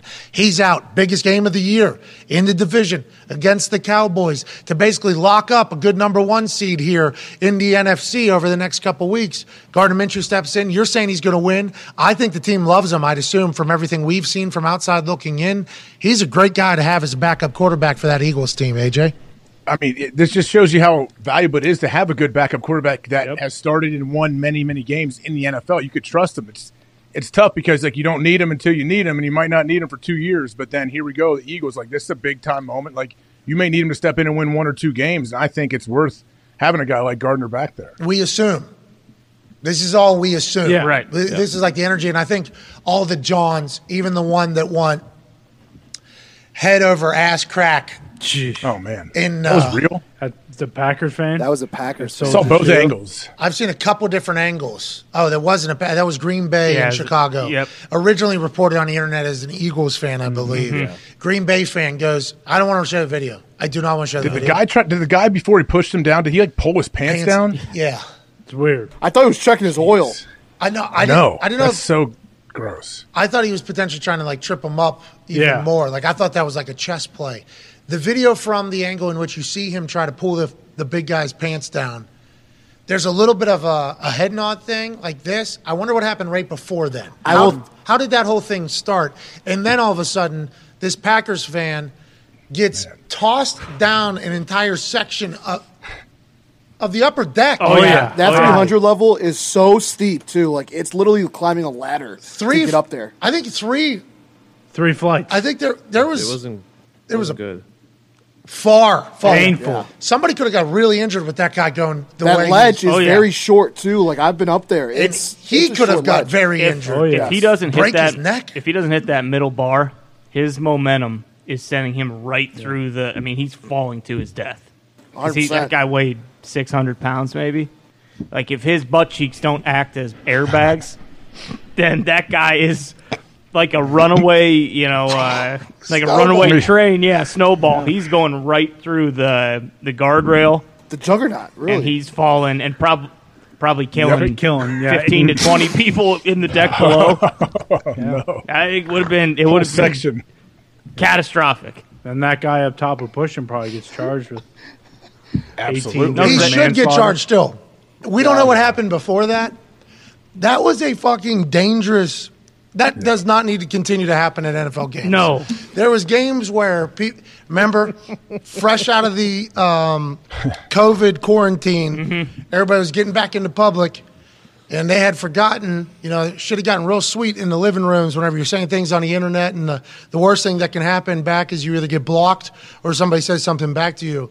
People we thought had maybe forgotten that when you get back out in the public amongst people, like some people ain't about the shits. No. Mhm. And that came very quickly in the sporting world. Oh, yeah. There was that uh, Diamondbacks. I think it was Padres. I think it was Rockies Padres. Padres Yeah. Yes. walks all the way section over, comes all the way down, walks past people, right hand to face, knockout city, fall, walk away. What? Yeah. What? And then that started happening. Mm-hmm. Boom. Basketball one. Boom. Boom. Another basketball Mm-hmm. one. Boom. Then it just started happening. Football started happening. It was like, oh no. Has it, is this happening more than it was happening before the quarantine? And is this like a new norm at the sporting? Kind of disappeared. Yeah. Kind of disappeared for a little bit. There's a snowball video resurfacing from 2009 in Philadelphia on the internet that is maybe the most amount of snowballs I've ever seen thrown at one person or two people. Yeah. there is Awesome. there's I believe it's the Niners fans. It Look, that's Crabtree Crabtree, yeah. jersey. in Niners fans Wow. in Philadelphia in the middle of a snowstorm and uh, easily targetable, obviously, with the jerseys and Security's like, come on. Oh, the entire half of the gotta- stadium It's nuts. pelted forever. Just wait. th- We are we are nowhere near done. We are nowhere near. They are going to throw. oh my goodness. The guy next to him is just taking friendly For fire. Oh, yeah. Right in the back. Look at that direct shot. And then Oh no, it's another guys- Niners. Oh, Yeah. What? Oh, he takes it off so they so oh they know. man, someone's gonna. Hopefully, there's no ice in there. Yeah, that's from 2009. So things have been happening in stands for a long time. Uh-huh. Anybody that's ever had to walk up one of those and like sit in one of those and like when you have to go piss, you have to get up and go back down. You think to yourself, "Oh shit! If I fall here, Oh yeah. Terrifying. Dead. there's a chance we go." In the upper decks of these stadiums that are being built, we can't just be having standard operating procedure being pulling somebody's pants down so they can't have their balance, Right. And then hucking them, hucking them down. No, there. can't do it. Can't can't make Throw the that trash out. that can't become a thing. Should be a okay? weight limit up there because of that, just in oh, case. Oh, don't put on him. Come on. Sorry. Come on. It's not his Come fault. on. That could have happened to 50-50. anybody. Well, see, we're saying it's not his fault, it. but we don't know. If did he instigate the fight? We don't There's a know. chance. We Exactly. don't know. We That's don't what I mean. Pull his pants down right now. Throw him off the stage. Yeah, but I wouldn't kill 18 people when I landed. That's Yeah, the but difference. Once again, we don't know why it started or how it started. Exactly. We just know that it has started and we need to stop it. I'm assuming that guy ate like two chili dogs or something before he went up there, farted, probably sitting right next to this guy. Yeah. this guy probably fart. pu- puked in his mouth or something, and was like, "All right, I gotta eject this guy out of here." and that's on that guy. Can't be doing eating. It saw him eat two foot long chili dogs. Let's go. Bear down. First quarter, All right, show the happened all game. Let's show the video. you have to show it. I have to show it at this point because there's people that haven't seen the video or hearing us talk and are asking us why we're doing this. Top angle first. This one is d- definitely the one. This is the Chicago Bears fan, obviously here Bird with a up. C, and then you have a Packers fan who is in the stairwell, has a Chicago Bears scarf on, which we will see, and there's a give and take. Oh. They're touching the oh, roof oh, too. This is fourth from the third row from the back. Then, That's attempted murder. well, that's what I'm saying. And then he takes his Right pants here. right here, boom, pants That. down, What? and then throw, boom. Also known as the, the Packers family section. Oh, That was the Packers family section up there. It's close to it. look how high they are. Dude, and look at the resiliency on this guy. Just getting up and walking back up the steps after that happened. He could have had a broken neck, anything else. And uh, I don't know how like a this ends. I kid. don't think I've seen the extended version here. But what a situation that we cannot have become a regular No. at NFL stadiums. Wow. That guy's so tough, though. By the way, like that really could have been a lot worse. Dude, Truthfully. Yeah. I'd say. Yeah. I'm surprised he wasn't bleeding. Do do we have the bottom angle Yeah, as you well? got got to see the bottom. Yeah. man. Look at this. This is the Imagine if this doesn't. Oh. This is the Boom. Oh. creme de la creme. Oh. Yeah. I thought when I saw this, this cheeks are out. The guy. Happy Boy. him. He appears to be Was he really pulling his pants down? He couldn't do. Look how did- like it. He wasn't pulling him up. You think he was pulling him up? yeah. Yeah, we'll help you out, bro. No, he pulled him down. You think he was pulling him up to throw Why is him? your first your first your go to? Hey, I'm gonna uh, this guy. Guy's a we're- we're bully. in an altercation. I'm not gonna punch you. I'm gonna try to pull your pants down and throw you down this steep incline. I do So believe what he he was shooting. What he was trying to do was, I think what he was trying to do was he wanted one of his friends, a schoolboy, like, hey, Yeah. get oh. into Oh, one of those, that. yeah. And he was like, oh, I don't have anybody that can do that. What's the next best option? Oh, use his own pants against him. I think, Got it. so I think it was a planned schoolboy where he had to audible midway because his friend started filming instead of actually right. Mm-hmm. doing it. So he's like, I got to get him down somehow. Let's do like potato sack race almost. Right. Sure. Let's get these down here Yep. so they got to be hopping Quite around. calculated. Or knew that guy was filming down there. He's like, "Oh, this is gonna be awesome. Everyone's gonna see this fucking guy's butt cheeks, and I'm gonna Yeah. embarrass his ass." And I thought, yeah, that kid was trying to see like, is this kid's ass crack three feet long? It's I insane. assume there's going to be. That's a big guy. Does he's a big dude? He's Yeah, a big guy. big, absolutely. I assume there's going to be some sort of legal thing that's going to happen. Should with be. This. That was very dangerous. We we're happy to see Buddy uh, is apparently okay, and let's not make that a habit. Okay, No. let's all agree. yeah. Do that in the first level. Let's enjoy the game. You know. Let's all agree that we're not we're not doing that. No. Okay, we're all in this thing together, just like the media, the players, the coaches, I'm here. and things can get a little bit, you know, Put your hand down. dude. restless, and you can get irritable and make a fist, make a fist. Oh, okay. Oh, oh okay. oh, what the Oh, hell? Holidays, dude. Sweet fist. We're all in this thing together. Let's remember that. And you ain't getting out alive. Team on three, one, two, three. All right, let's cover some stuff. Um, Tannehill likely out for the rest of the season per Paul Kuharsky of paulkuharsky.com. Oh yeah. Paul Kuharsky was the one who asked Mike Vrabel the question. Paul Kuharsky's been covering the Titans a very long time. Sources have told me that Paul Kuharsky said, uh, in reference to the Vrabel interaction, somebody's going to ask tough questions. Sorry about it. Sounds good. That's what sources have told me. He he and Vrabes, I assume, know each other very well and get along. This is the way the season goes. Let's remember we're all in this thing together. Tannehill very likely to be out for the rest of the season after re-injuring his right ankle. That means Malik Willis will be quarterback, and we got glimpses of the future for the Tennessee Titans over the past couple weeks, and also earlier in the year. It's a fascinating scene because he came out of nowhere, out of Liberty. We weren't supposed to have any quarterbacks that were worth a fuck this last draft class. Then, as the draft, you know, season came upon us, boy. Quarterbacks were getting real good real quick. Desmond Ridder, he looks like a 35 year old. He could be get, become an NFL guy. People are Kenny Pickett. Is he Hell good? yeah. Is he not good? He could be good. And then all of a sudden, out of nowhere, Malik Willis. This guy might slide up into the top five. Yeah, People- we had never heard of him, had no idea. There was no chatter about him during the season, during his last year at Liberty. Uh, but there, all of a sudden, during draft season after the combine, he gave his jacket to a homeless person. He was running uh, around showcasing a great arm, had incredible moxie and swagger at his pro day. And all of a sudden, the conversation was like, this dude's going to go top five. This guy might be the first quarterback off the board. There was so much hype around him. He slides like the third round, fourth round. Malik gets drafted to the Titans, and the future could be bright with him at quarterback. I don't think he's played great football as of late. I'm not sure he has it figured out, but he's young, and now he'll get some meaningful snaps for a team that is in a meaningful race right now in the AFC South that could turn over the last three weeks, AJ. Man, think if Malik steps in and just plays very, very well. No, I know he. Let's see how he's developed as a passer. That's been a thing. Like he's a freak athlete and makes some crazy plays, but like consistently throwing the ball is he hasn't really proven that in the NFL yet. What if he steps in, wins some games, looks great? Like think of the hope in Tennessee. Like this team is this is a really good football team around him. So I think yeah, we'll, we'll see what we have here. But man, also Vrabes like and the rest of the team, it's they need Tannehill too. Like if Malik doesn't step up and play well, like, you need Tannehill, no question. Could be a fresh energy as well, which is always good for everything, you know. And I'm not saying Who's Malik's backup? Do we know? It was Dobbs. They just signed. Oh yeah, him. Josh Dobbs. Okay. Dobbs. Josh Dobbs. Okay. In hell his- yeah, he's going to have like a 15 year career when it's all said and done. well, yeah. if he doesn't go to space first. Um, True. He's an And Malik Willis is two Guy's starts. an astronaut. Yeah. legend. In his Malik Willis' two starts, he was six of ten for fifty-five yards. It's pretty good, and five of sixteen for eighty yards.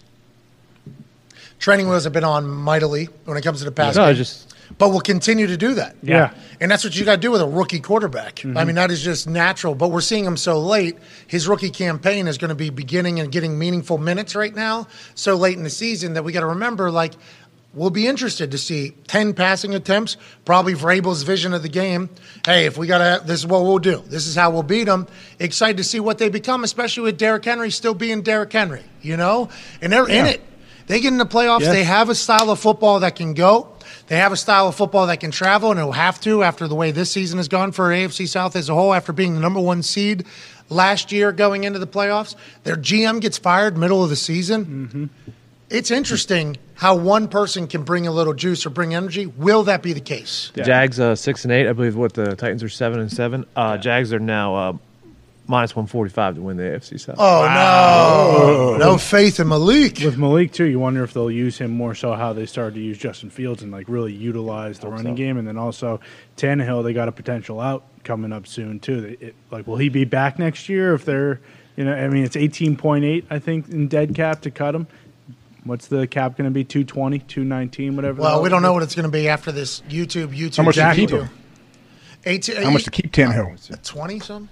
And you know, Titans fans say, "Well, fucking Todd Dan- Downing ain't going to be able to figure out how to use Malik Willis."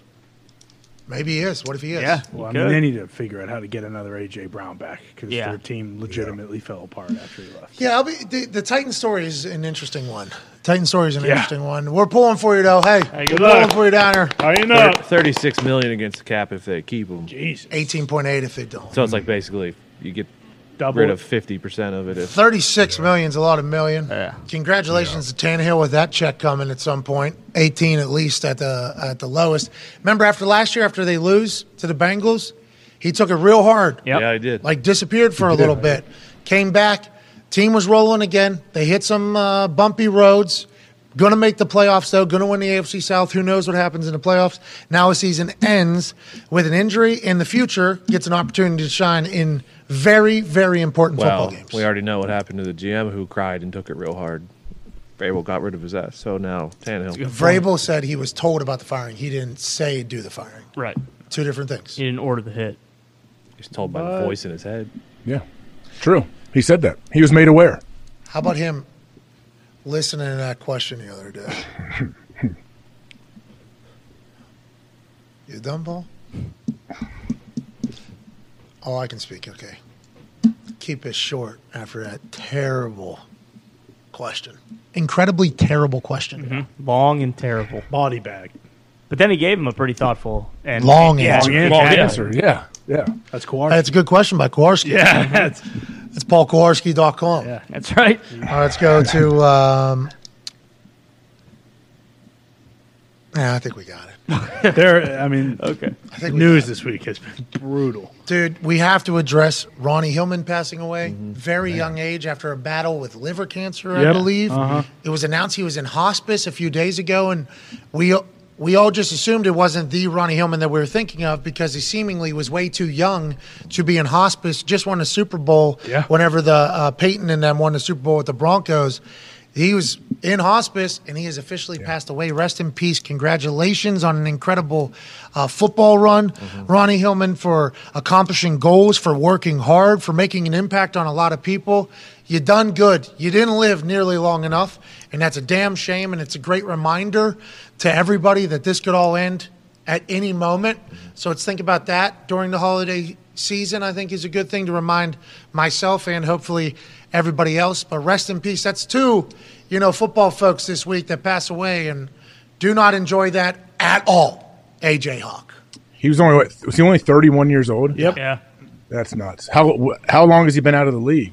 I don't know. We didn't do Not that long. Yeah, no, a couple years. Yeah, I mean, that, um, like, yeah, 31. Are you kidding me? Like, that's just that's awful. Pers- perspective, though. Let's remember that. Yep. You know, can happen at any time in this insane world that we're living in. Most specifically, right now. Yeah. Mm-hmm. The time that we are mm-hmm. in mm-hmm. Madness. right now. I think we should all remember. Who knows what tomorrow brings? We know we have today, though, right? Amen. We have this opportunity to try to enjoy what we're doing. Even if it's shit, we can enjoy f- the story that we're going to tell about it later. We can frame things in our mind to be in a fashion that's enjoyable as opposed to miserable. You might pass away literally driving home today as this storm hits with ice. You might fall asleep and not wake up at a very young age for no reason at all that is happening to people. You can be seemingly healthy one moment and the next moment gone. Let's enjoy this time we have. Hell yeah. Yeah, Happy holidays. perspective. It is. Perspective gets put into place very quickly whenever these types of things happen to somebody very young or friends. I, as we all have, I assume in this generation, have experienced a lot of friends that have passed away, and it kind of is reality smacking you in the mouth, and then perspective hits you in the face afterwards, and then obviously all the memories and emotions flood with the person that passed away from whatever, you know. And in our particular generation, pharma really you know, a lot of people got hooked, and a lot of people then spun out of control into different things, and then all one thing would have to be is laced with something, and boom, dead. Just a nine month spiral, gone. successful. See ya. And it's like perspective gets put, and then inevitably we all kind of just keep going, and then we forget about it. And then something else happens. It's like, man, eh, and then you think about your other friend, and then life happens, and then something happens, and you forget about it, and then something happens again. It's, it's like let's just remember, you know, let's just do that. Let's just remember now that anything can happen, and we need to enjoy this, and let's make it a fucking better place, hopefully, on our way out. AJ, Yeah, we don't have to. Somebody doesn't have to die every day that we know to give us that perspective. You're right. We can make that decision daily. Hey, pretty damn lucky. Like I, we were born in, you're born in America. You live here. You're doing whatever, whatever you're doing. Yeah, try to enjoy it. Even though some things do suck and you don't want to do them. But like you said, I've adopted that a, a little bit, especially hanging out with you. Like, hey, this situation's terrible. I don't want to go. I don't really want to be here, but I end up having fun while I'm there. That's what. That's like. I thank you for that. You've definitely changed my perspective on stuff like that. come on. Well, that's because I've had to be a part of a lot of terrible things. So I had, uh, you know, I had to start framing it. I had to start being like, here's a, It I- helps. It's it helps. Oh yeah. Can I please get something out of this? Yeah, the story, but people aren't going to believe that this is the shithole I'm in. Let me look around at everything that's here. All right, that's sitting there. That's sitting there. Hey, how long you guys been in this? Mm-hmm. All right, perfect. Then I try to learn as much as possible. then as soon as I leave, Nick, listen to this. What's going on? I was just in a fucking bo- had a toaster over. Here. Listen, a toaster over here. Boom! It's just like that is just literally how I decided to deal with it. I appreciate you adapting it to your own because we've learned a lot of stuff about how to adjust to life through AJ Hawk as uh-huh. well. You've all uh, everybody has an impression and an influence on everybody. Let's remember that with how we act. Let's enjoy the hell out of the holiday season. We have no idea if we're going to be live tomorrow. Honestly, we oh, yeah. I would Man. I would say we will be. That is the plan. But if Mother Nature is actually going, let it rain, where's the salt? Clear it out. Okay? And then leave it in moist. And then, of like Jack Frost with freeze. And the entire northern part of America becomes an ice skating rink, which is what I think we're being told is potentially going to happen with the flash freeze that's coming after the rain. I'm not going to tell the boys you know, to get out there and endanger themselves for us to do a program. So there's chance we have show tomorrow. We're all planning on having show tomorrow. But if what's coming is coming, we won't. So with that being said, I'd like to take this time publicly, boys, have a fucking incredible Christmas. Okay? Enjoy your families. You've earned the great meal and hopefully the happy times that you're going to have at your Christmas gathering, whether it's large or small. Small because nobody's allowed to travel. AJ, fucking incredible year this year, pal. Okay? Hell yeah. Incredible year. I hope you have a great Christmas. To all the boys, thank you for everything this year. Thank you, Pat. To the people that are watching, no, thank you guys. To everybody that's watching, have an incredible Christmas, have an incredible holiday. We can't thank you enough for allowing us to do this every single day for a living. And whenever you decide to move on, we completely understand. We're going to ride this thing as long as we possibly can. Continue to try to have as much fun as possible. Cover the sport that we love of the NFL football and college football. Mm-hmm. It's been fun adding college football this mm-hmm. year. Yeah, it has been fun following it. We've talked more about college football this year than we ever have. Never oh, yeah. paid attention to it till now. We didn't never it, like watched it. Didn't talk about it on the show. There's strictly NFL show. Why would anybody want to hear from us about college football whenever there's other people in there? Now, getting a chance to experience the college football world, learn more about it, I've enjoyed the hell out of it. I've enjoyed our conversations on here about it. How about Ohio State getting back into college How football? about it? It's proved they're not soft. This is for the entire state, right, Ohio? Uh huh. Big game, big game on New Year's Eve. Big game down there in Peach Bowl in in Georgia versus Georgia. Uh oh. It's going to be a tough barn. lot A lot, lot of barking, a lot of hands on knees, khakis. A lot of people in khakis, hands on knees.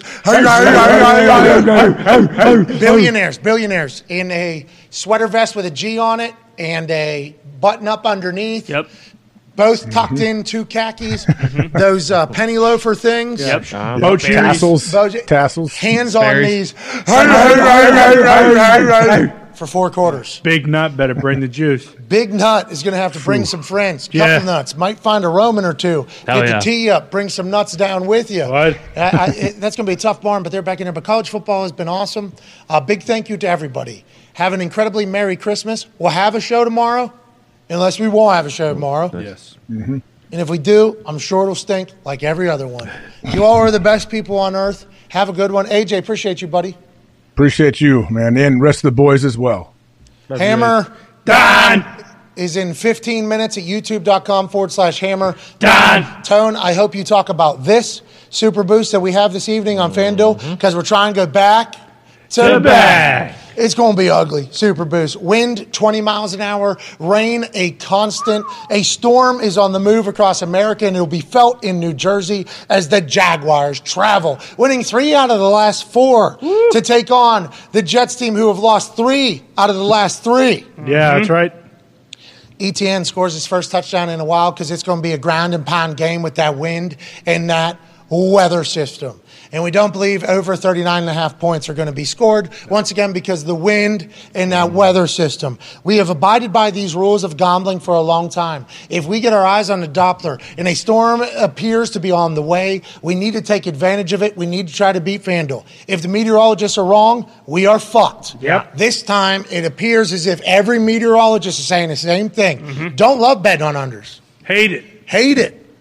But it feels like tonight, 2022 NFL season, how it's been played, how these teams play, Prime time and the weather, Tonight's the night. it's going to be a battle. Under go. 39 and a half, Etienne gets a touchdown. That's plus 500. This would be back to back plus 500 Super Boost hitting one week apart. Let's fucking get on a run, boys. Hell yeah. For those of you that don't normally bet the unders, there's a couple of things we don't want tonight. Okay, defensive touchdowns, and we need we do not need a punt to get blocked. Okay, No. Need field goals. Yep. Need long drives, Long drives, red zone turnovers turnovers at the end, yeah. All right. All right. That's what I'm, I guess, terrible football. yeah. That's right. Bingo. Love Trevor Lawrence. Yeah. Love him. Love the, the growth and the development. Trevor, I hope tonight you have nice, long, time consuming, Mm-hmm. matriculating down the football field drives. 15 right. plays. one of them where Etienne gets in. And let's just kick a field goal. That's right. And then Zach on the other side, all those scooters and the boys, long, boring. First and 10, second and 5, third and 2, first and 10, second and 5, Right. third and 2, Right. first and 10. Right. That's that's what we need. Yeah. Then Okay? play like Zach Wilson in the red zone. Yeah. Throw your picks. Throw all of them, Throw Hell all yeah. of them. but only down in their end. Yeah, take Yeah. your time getting to that. and then make the tackle. And then we need Etienne at some point just to somehow end up with a ball in his hands. Mm-hmm. Even if it's a fumble, Yeah. if it's a catch, pitch, run, Sure. fumble, annexation of Puerto Rico, yeah, playing slot corner, pick six maybe. anything. Need him getting getting his own. Yes. That's right. Touch the paint, Etienne. We need you, pal. All right. It's gonna hit. It's hitting. Hell yeah. We're Goddamn right. The baby H. I didn't like, you know, I was going to. Plus five hundred too. No, this is definitely it's hitting. Yeah. So I, I appreciate that. Hell yeah, we feel the same way. I was going to go after the Thursday one, boots on the ground. I was going to go Sunday. I was going to go Monday. Bud. Mm-hmm. I was going to go Thursday. Right. I didn't. I didn't like anything. You know what I mean? No, yeah, that's being responsible. Respect that. Good Let's- games too. It's not forceful. That's good gambling. You know, like Trust your instincts. we finally won one, Mm-hmm. and there was a couple games like I looked at and I was like, I like, but I don't love. You know what I mean? And in hindsight, it was a very wacky Sunday. So It, It was, was a wacky It was Sunday. a wacky Sunday. So now we're back. Let's get a. Let's get into a rhythm. Here. Yeah, Here here, we we go. go. Let's get hot. You know what I mean? Let's get hot. Get hot in the cold. Because you know what's mattering right now? Football. Football. Yeah, that's right. So for us, the time is now. Goddamn right. FanDuel, your time is up. Our time is now. Oh yeah.